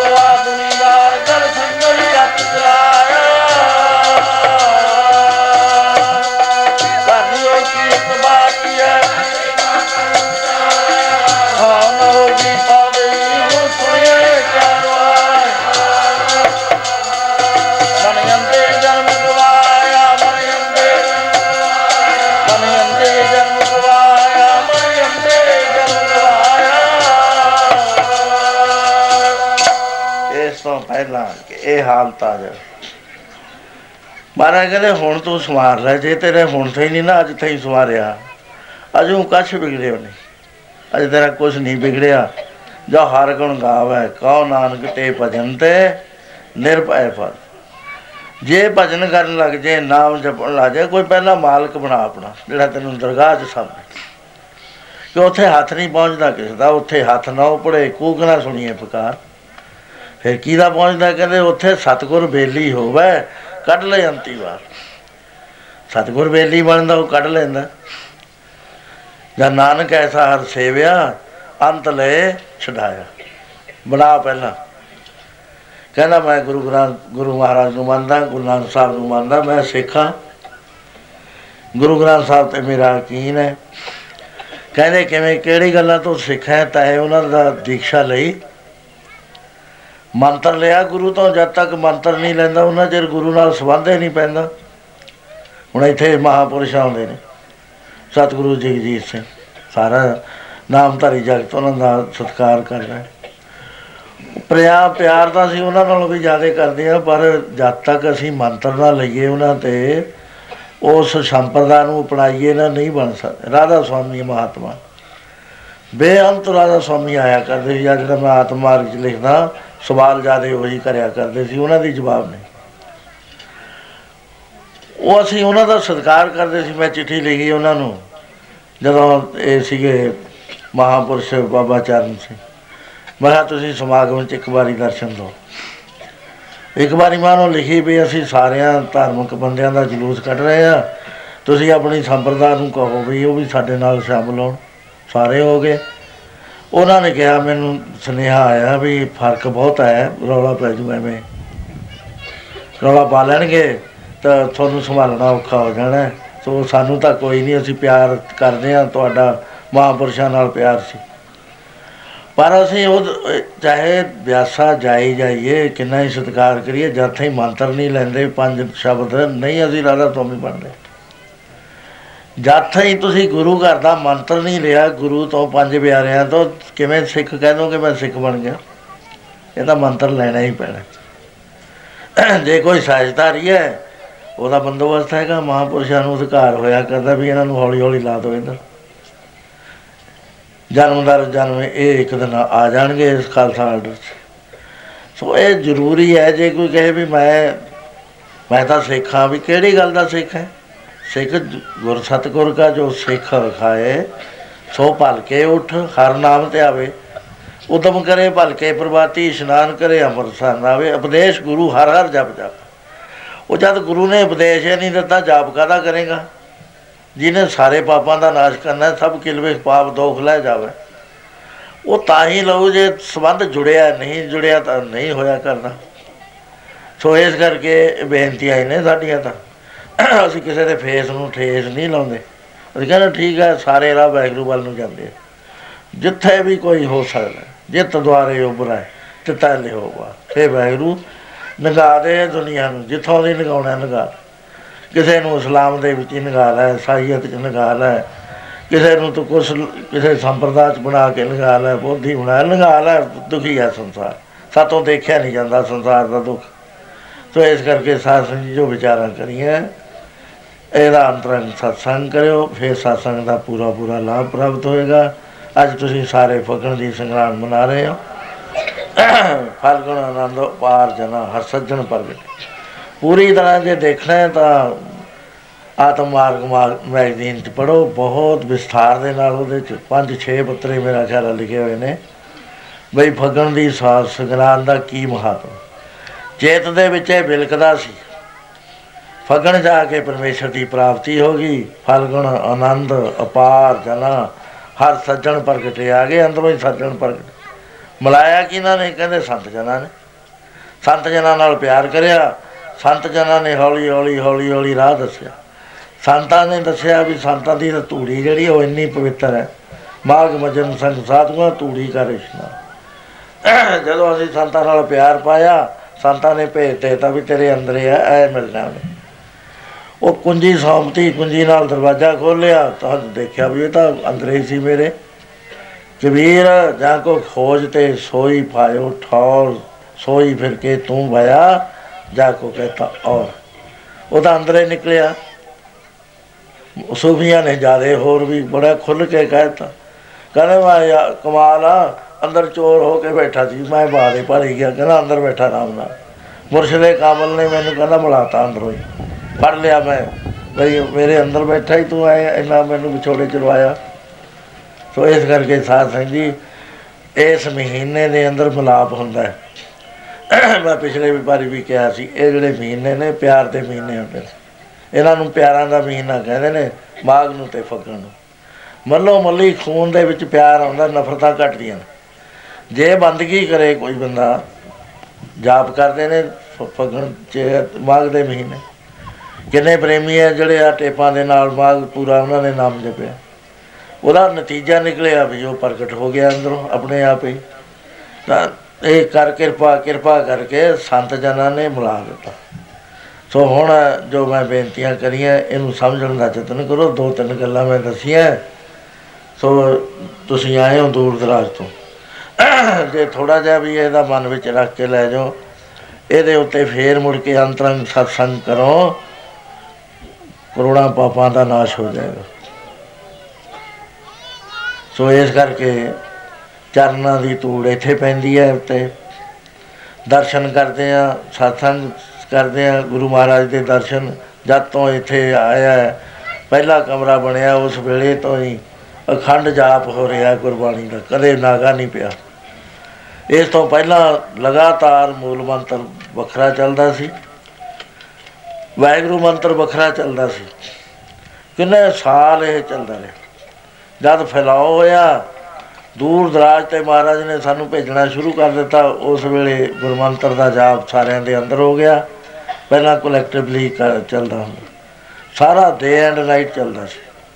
ਸੋ ਹੁਣ ਜੋ ਆਪਾਂ satsang ਕਰਦੇ ਆ ਇਹਨੂੰ ਸਮਝਣ ਦਾ ਯਤਨ ਕਰੋ। ਸਾਰੇ ਪ੍ਰੇਮੀ ਨਾਲ ਸਾਹਿਬ ਬੋਲੋ ਬਾਕੀ ਪ੍ਰੋਗਰਾਮ ਜੋ ਹੈ, ਮੈਂ ਦੱਸ ਦਿੰਦਾ। ਐਵੇਂ ਸੋ ਪੰਜ ਨਾ ਰਿਓ, ਮੈਂ ਕੱਲ ਨੂੰ ਜਾਣਾ। ਤੇ ਬਹੁਤਾ ਇੱਥੇ ਮੈਨੂੰ ਹੁਣੇ ਮਿਲ ਲਓ, ਜਿਨ੍ਹਾਂ ਨੇ ਮਿਲਣਾ, ਕਿਉਂ ਅਸੀਂ ਭੁੱਲ ਜਾਂਦੇ ਆ ਦੀਆਂ ਚੀਜ਼ਾਂ ਉੱਥੇ ਜਾ ਕੇ ਯਾਦ ਹੁੰਦੀਆਂ ਅਸੀਂ ਭੁੱਲ ਗਏ। ਦੂਜਾ ਇਹ ਕਿ ਉਹ ਕਹਿੰਦੇ ਨੇ ਵੀ ਬਾਬਾ ਜੀ ਛੇਤੀ ਮਿਲਣ। ਮੈਂ ਤਾਂ ਜਿਸ ਵਕਤ ਤੁਰਨਾ ਹੈ ਨਾ, ਜਦ 2 ਮਿੰਟ ਮੇਰੇ ਕੋਲ ਹੋਣਗੇ ਸਾਰੇ। ਉਹਦੇ ਬਾਅਦ ਦਿੱਲੀ ਚਲੇ ਜਾਣਾ ਇੰਡੀਅਨ ਇੰਸਟੀਚਿਊਟ ਹੈ ਜਿਹੜੀ ਉਹਦੇ ਵਿੱਚ ਮੈਂ ਠਹਿਰਨਾ, ਕਮਰਾ ਬੁੱਕ ਹੋਇਆ ਹੋਇਆ। ਸ਼ਾਮ ਨੂੰ ਜਾਵਾਂਗੇ, ਉੱਥੇ ਦਿੱਲੀਆਂ ਵਾਲੀਆਂ ਸੰਗਤਾਂ ਬਹੁਤ ਸਾਰੀਆਂ ਉਡੀਕ ਰਹੀਆਂ ਨੇ, ਰਾਹ ਵਿੱਚ ਖੜ ਕੇ।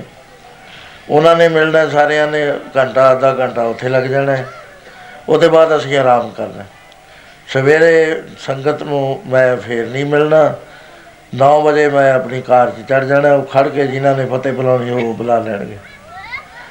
ਉਸ ਤੋਂ ਬਾਅਦ 3:30 ਵਜਣਗੇ ਦਿਨ ਦੇ ਉੱਥੇ, ਜਦ ਅਸੀਂ ਉਤਰ ਜਾਣਾ 129 ਨੰਬਰ ਫਲਾਈਟ ਹੈ 에ਅਰ ਇੰਡੀਆ ਦੀ। ਉੱਥੇ ਉਹਨਾਂ ਦਾ ਪ੍ਰੋਗਰਾਮ ਚੱਲਣਾ ਹੁਣ ਬੜੇ ਟੈਲੀਫੋਨ ਅੱਜ ਮੈਨੂੰ ਆਏ ਵੀ ਸਾਡੇ ਆਇਓ, ਅਸੀਂ ਲੈਣ ਮੈਂ ਕਿਹਾ ਬਿਲਕੁਲ ਨਹੀਂ। ਮੈਂ ਜਿਹਦੇ ਜਾਣਾ ਹੈ, ਉਹਦੇ ਜਾਣਾ ਉਹ ਪ੍ਰੋਗਰਾਮ ਮੇਰੇ ਹੱਥ 'ਚ ਨਹੀਂ ਹੈ, ਕੋਈ ਮੇਰਾ ਸਵਾਲ ਨਹੀਂ ਹੈ, ਮੈਂ ਆਪਣੇ ਮਰਜ਼ੀ ਨਾਲ ਪ੍ਰੋਗਰਾਮ ਦੇਵਾਂ। ਜਿਹਦੇ ਜਾਣਾ ਚਾਹੇ ਉਹ ਬੇਲਾ ਬਿਠਾ ਛੱਡੇ, ਚਾਹੇ ਉਹ ਕਹੇ ਜੀ ਫਲਾਣੇ ਤੋਂ ਤੇ ਹੈ, ਫਲਾਣੇ ਤੋਂ ਹੈ, ਫਲਾਣੇ ਤੋਂ ਹੈ। ਇਹ ਪ੍ਰੋਗਰਾਮ ਉਹਦਾ ਹੈ, ਚਾਹੇ ਤੁਸੀਂ ਮੈਨੂੰ ਕਿੰਨਾ ਹੀ ਪਿਆਰ ਕਰਦੇ ਹੋ, ਮੈਂ ਨਹੀਂ ਆਉਣਾ ਹੈਗਾ ਇਸ ਤਰ੍ਹਾਂ ਆਪਣੇ ਆਪ। ਉਹ ਤੇ ਖੈਰਾ ਸਾਹਿਬ ਤੇ ਟੈਲੀਫੋਨ ਕਰਕੇ ਸੈੱਟ ਕਰਾਓ ਪ੍ਰੋਗਰਾਮ। ਉਹ ਸੋਚ ਸਮਝ ਕੇ ਸੈੱਟ ਕਰੇਗਾ ਵੀ ਜੇ ਲੰਡਨ ਵੱਲ ਨੂੰ ਜਾਣਾ ਤਾਂ ਲਿਊਟਨ ਵੀ ਰਾਹ ਚ ਆਉਂਦਾ ਬੈਡਫੋਰਡ ਵੀ ਰਾਹ ਚ ਆਉਂਦਾ ਕਵੈਂਟਰੀ ਵੀ ਰਾਹ ਚ ਆਉਂਦੀ ਹੈ ਵੀ ਇੰਨਾ ਇੰਨਾ ਟਾਈਮ ਦੇ ਕੇ ਇਸ ਤਰ੍ਹਾਂ ਇਹ ਸਿਖਾਲਾ ਰਹੋ। ਲੰਡਨ ਜਾਣਾ, ਉੱਥੇ ਲਿਸਟਾਂ ਬਣਾ ਲਓ।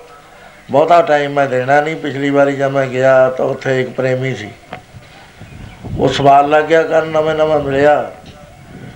ਵੀ ਜੀ ਰਸਨਾ ਨਾਲ ਨਾਮ ਕਿਵੇਂ ਜਪੀਦਾ ਸਵਾਸ ਨਾਲ ਕਿਵੇਂ ਜਪੀਦਾ ਅੰਤਰਾਤਮੇ ਕਿਵੇਂ ਕਰੀ ਜਾਵੇ, ਬੱਚਿਆਂ ਵਾਲੇ ਸਵਾਲ। ਉਹ ਹਟਿਆ ਹੀ ਨਹੀਂ, ਰਾਤ ਪੈ ਗਈ 10 ਵਜੇ ਕੇ ਮੈਨੂੰ ਫਿਰ ਕਿਹਾ ਸੁਰਿੰਦਰ ਸਿੰਘ ਨੇ, ਕਹਿੰਦਾ ਇਹ ਨਾ ਸੰਤਾਂ ਦਾ ਦਮ ਕੱਢਦਾ ਹੁੰਦਾ, ਸਵਾਲ ਕਰ ਕਰਕੇ। ਮਹਲਾ ਪ੍ਰੇਮੀਆਂ, ਹੁਣ ਆਇਆ ਕਰ, ਮੈਂ ਅਗਲੇ ਘਰ ਚਰਨ ਨਹੀਂ ਪਾਉਣੇ, ਜਿੰਨੇ ਤੇਰੇ ਸਵਾਲ ਨੇ ਲਿਆ। ਪਰ ਮੇਰੀ ਗੱਲ ਮੰਨੀ, ਸਵਾਲ ਲੈ ਕੇ ਉਹੀ ਨਾ ਨੌਲੇਜ ਦੇ ਸਟੋਰ ਜਮਾ ਕਰ ਲਈ ਜੇ ਤਾਂ ਨਾਮ ਜਪਣਾ ਹੈ ਤਾਂ ਠੀਕ ਹੈ, ਨਹੀਂ ਤਾਂ ਗੁਨਾਹਗਾਰ ਹੋਏਗਾ। ਕਹਿੰਦਾ ਮੇਰਾ ਸਵਾਲ ਹੈ ਕੋਈ ਨਹੀਂ ਰਿਹਾ। ਆਪੇ ਹੀ ਕਹਿੰਦਾ ਕਹਿੰਦਾ ਮੈਂ ਤਾਂ ਇੱਥੇ ਕਿਤੇ ਸੰਤ ਦੇ ਪੈਰ ਨਹੀਂ ਲੱਗਣ ਦਿੱਤੇ ਅੱਜ ਤੱਕ।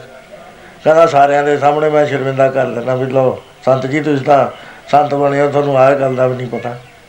ਉਹ ਮੈਂ ਹੁਣ ਅੱਜ ਟੈਲੀਫੋਨ ਤੇ ਪੁੱਛਿਆ, ਮੈਂ ਕਿਹਾ, ਉਹ ਕੀ ਕਰਦਾ ਹੈ? ਉਹਨੂੰ ਕਹਿ ਦੀ ਹੁਣ ਨਹੀਂ ਮੈਂ ਜਵਾਬ ਦੇਣਾ। ਪਿਛਲੇ ਯਾਦ ਕਰ ਲਵੇ 5 ਸਾਲ ਪਹਿਲਾਂ ਦੀ। ਹੁਣ ਨਹੀਂ ਮੈਂ ਬਿਲਕੁਲ ਬੋਲਣਾ ਨਹੀਂ ਹੈ। ਮੈਂ ਦੋ ਦੋ ਚਾਰ ਚਾਰ ਮਿੰਟ ਜਾਣਾ ਹੈ। ਬੁਲਾਉਣਾ ਹੈ ਮੈਨੂੰ ਕਿਤੇ ਇਕੱਠ ਕਰ ਲਓ ਸਾਰੇ। ਉੱਥੇ ਮੈਂ ਇੱਕ ਘੰਟਾ ਦੇ ਦੂੰਗਾ ਇੱਕ ਘੰਟੇ ਜੋ ਪੁੱਛਣਾ ਹੈ ਕਿਸੇ ਨੇ ਲੋੜਵੰਦ ਨੇ ਗੱਲ ਕਰਨੀ ਹੈ ਉਹ ਕਰ ਲਵੇ। ਸੋ ਉਹਦੇ ਬਾਅਦ ਅ, 23 ਤਰੀਕ ਨੂੰ ਇੱਥੇ ਅਸ ਦੀਵਾਨ ਲੱਗਿਆ ਹੋਊਗਾ। ਮਹਾਰਾਜ ਕਿਰਪਾ ਕਰਨ ਉਹਨਾਂ ਦੀ ਮੌਜ ਦੇ ਵਿੱਚ ਦੀਵਾਨ ਦੇ ਵਿੱਚ ਮੈਂ ਅੱਗੇ ਵੀ ਆਉਣਾ। ਤੇ ਥੋੜਾ ਇੰਤਜ਼ਾਰ ਕਰ ਲਿਓ ਮੈਂ ਅਸੀਂ ਇੱਥੇ ਪਹੁੰਚ ਜਾਵਾਂਗੇ। ਬੀਬੀ ਜੀ ਨਾਲ ਜਾ ਰਹੇ ਨੇ, ਭਾਵੇਂ ਇਹਨਾਂ ਦੀ ਸਿਹਤ ਨਹੀਂ। ਪਰ ਉਹ ਨਹੀਂ ਹਟਦੇ। ਉਹ ਕਹਿੰਦੇ ਜੇ ਬੀਬੀ ਨੂੰ ਅਸੀਂ ਨਾ ਬੁਲਾਇਆ, ਤੁਸੀਂ ਵਿਚਾਲੇ ਹੀ ਮੁੜ ਜਾਓਗੇ। ਐਵੇਂ ਅਮਰੀਕਾ ਵਾਲੇ ਕਹਿੰਦੇ ਨੇ। ਕਹਿੰਦੇ ਬੀਜੀ ਨੂੰ ਤਾਂ ਅਸੀਂ ਜ਼ਰੂਰ ਲਿਜਾਣਾ ਹੈ। ਫਿਰ ਮੈਂ ਕਿਹਾ, ਵਿੱਚੋਂ ਦਾ ਗੱਲ ਦੱਸੋ ਕੀ ਹੈ? ਕਹਿੰਦੇ ਜੀ, ਇੱਥੇ ਤੁਹਾਡਾ ਮਨ ਨਹੀਂ ਲੱਗਣਾ ਮਾੜਾ, ਜੇ ਬਿਮਾਰ ਹੋਏ ਤੁਸੀਂ ਜਦੇ ਪਹਿਲ ਪ੍ਰੋਗਰਾਮ ਕੈਨਸਲ ਕਰਕੇ ਤੁਰ ਜਾਣਾ ਬੀਜੀ ਨੂੰ ਅਸੀਂ ਨਾਲ ਰੱਖਣਾ ਹੈ। ਕੁਛ ਹੋ ਜਾਏ ਫਸਟ ਕਲਾਸ ਤੋਂ ਵੀ ਉੱਪਰ ਜੇ ਕੋਈ ਕਲਾਸ ਆ ਕਹਿੰਦੇ, ਉਹਦੇ ਵਿੱਚ ਵੀ ਲੈ ਜਾਣਗੇ ਇੱਥੇ ਕੋਈ ਤਕਲੀਫ ਨਹੀਂ ਹੋਏਗੀ। ਸੋ ਉਹਨਾਂ ਦੇ ਮਾਲਕ ਦੀ ਮੌਜ ਹੈ ਮੈਂ ਤਾਂ ਇਹਦੇ 'ਚ ਕੁਝ ਕਰ ਨਹੀਂ ਸਕਦਾ। ਸੋ ਇਸ ਕਰਕੇ ਜਿਹੜਾ ਅਗਲਾ ਐਤਵਾਰ ਹੁਣੇ ਆਉਣ ਵਾਲਾ ਹੈ, ਉਥੇ ਡਾਕਟਰ ਸ਼ਮਸ਼ੇਰ ਸਿੰਘ ਵੀ ਆਉਣਗੇ। ਡਾਕਟਰ ਜਗਜੀਤ ਸਿੰਘ ਹੈਗੇ ਹੀ, ਡਾਕਟਰ ਪਾਂਡੇ ਹੈਗੇ, ਡਾਕਟਰ ਤਜਿੰਦਰ ਹੈ। ਚਾਰ ਦਾ ਡਾਕਟਰ ਇਹਨੇ ਤੁਹਾਨੂੰ ਬਚਨ ਸੁਣਾਉਣ। ਵਾਲੇ ਗੁਰਪਾਲ ਸਿੰਘ ਕੀਰਤਨ ਕਰਨਗੇ। ਉਸ ਤੇ ਅਗਲੇ ਐਤਵਾਰ ਵਿੱਚ ਵੀ ਇਹ ਕੀਰਤਨ ਕਰਨਗੇ, ਐਵੇਂ ਜਿਵੇਂ ਹਿੱਸਾ ਲੈਣਗੇ। ਐ ਨਾ ਕਰਿਓ ਵੀ ਬਾਬਾ ਜੀ ਕਿਹਾ ਹੋਇਆ ਵੀ ਚਲੋ ਛੁੱਟੀਆਂ ਕਰੀਏ। ਨਾ, ਐ ਨਹੀਂ ਕਰੀਦਾ ਹੁੰਦਾ, ਸਤਸੰਗ ਨੇਮ ਨਿਭਾਈਦਾ ਹੁੰਦਾ, ਗਲੀਆਂ ਚਿੱਕੜ ਦੂਰ ਕਰ ਮੇਰਾ ਨਾਲ ਪਿਆਰੇ ਨਿਓ। ਚਲਾ ਤਾਂ ਭਿੱਜੇ ਕੰਬਲੀ, ਜੇ ਰਹਾ ਫੇਰ ਕੀ ਹੁੰਦਾ? ਹੈ? ਕਹਿੰਦੇ ਰਹਾ ਤਾਂ ਟੁੱਟੇ ਨਿਓ। ਉਹ ਨਿਓ ਕਹਿੰਦੇ ਨੇ ਪਿਆਰ ਨੂੰ ਉਹ ਮਹਾਤਮਾ ਚਲੇ ਵੀ ਜਾਣ, ਫੇਰ ਵੀ ਨਹੀਂ ਹਟਦੇ ਹੁੰਦੇ ਨਿਓ ਵਾਲੇ। ਨਿਓ ਵਾਲਿਆਂ ਨੇ ਤਾਂ ਜਾਣਾ ਹੀ ਜਾਣਾ ਹੈ, ਪਿਆਰ ਵਾਲਿਆਂ ਨੇ ਆਉਣਾ ਹੀ ਆਉਣਾ ਹੈ, ਉਹਨਾਂ ਦੀ ਤਸੱਲੀ ਉੱਥੇ ਹੋਣੀ ਹੈ। ਸੋ ਇਹ ਪ੍ਰੋਗਰਾਮ ਹੈ ਕੋਈ ਐਵੇਂ ਰੌਲਾ ਨਾ ਪਾਇਓ ਜਿਹਨੇ ਮਿਲਣਾ ਮੈਨੂੰ ਹੁਣੇ ਮਿਲ ਲੈ ਕੱਲ ਨੂੰ ਐਵੇਂ ਰਸ਼ ਨਾ ਕਰਿਓ। ਕਈ ਵਾਰੀ ਐਸਾ ਹੁੰਦਾ ਰੋਣ ਲੱਗ ਜਾਂਦੇ ਨੇ। ਮੈਂ ਕਿਹਾ ਤੁਸੀਂ ਰੋ ਰੋਂਦੇ ਕਿਉਂ? ਮੈਂ ਤੁਹਾਡੀ ਰੋਣ ਰੋਂਦੀ ਸ਼ਕਲ ਲੈ ਕੇ ਜਾਉਂ ਫਿਰ ਆਪਣੇ ਦਿਲ 'ਚ। ਹੱਸ ਕੇ ਮੈਂ ਮੈਂ ਜ- ਜਾਓ ਜਦ ਮੈਂ ਯੂਪੀ ਤੋਂ ਤੁਰਿਆ ਰੋਣ ਲੱਗ ਗਿਆ। ਮੈਂ ਕਿਹਾ ਦੇਖੋ ਮੈਂ ਜਾਣਾ ਹੈ। ਤੁਸੀਂ ਰੋਵੋ ਨਾ, ਰੋਣ ਵਾਲੀ ਸ਼ਕਲ ਮੇਰੇ ਅੰਦਰ ਬਹਿ ਜੂਗੀ।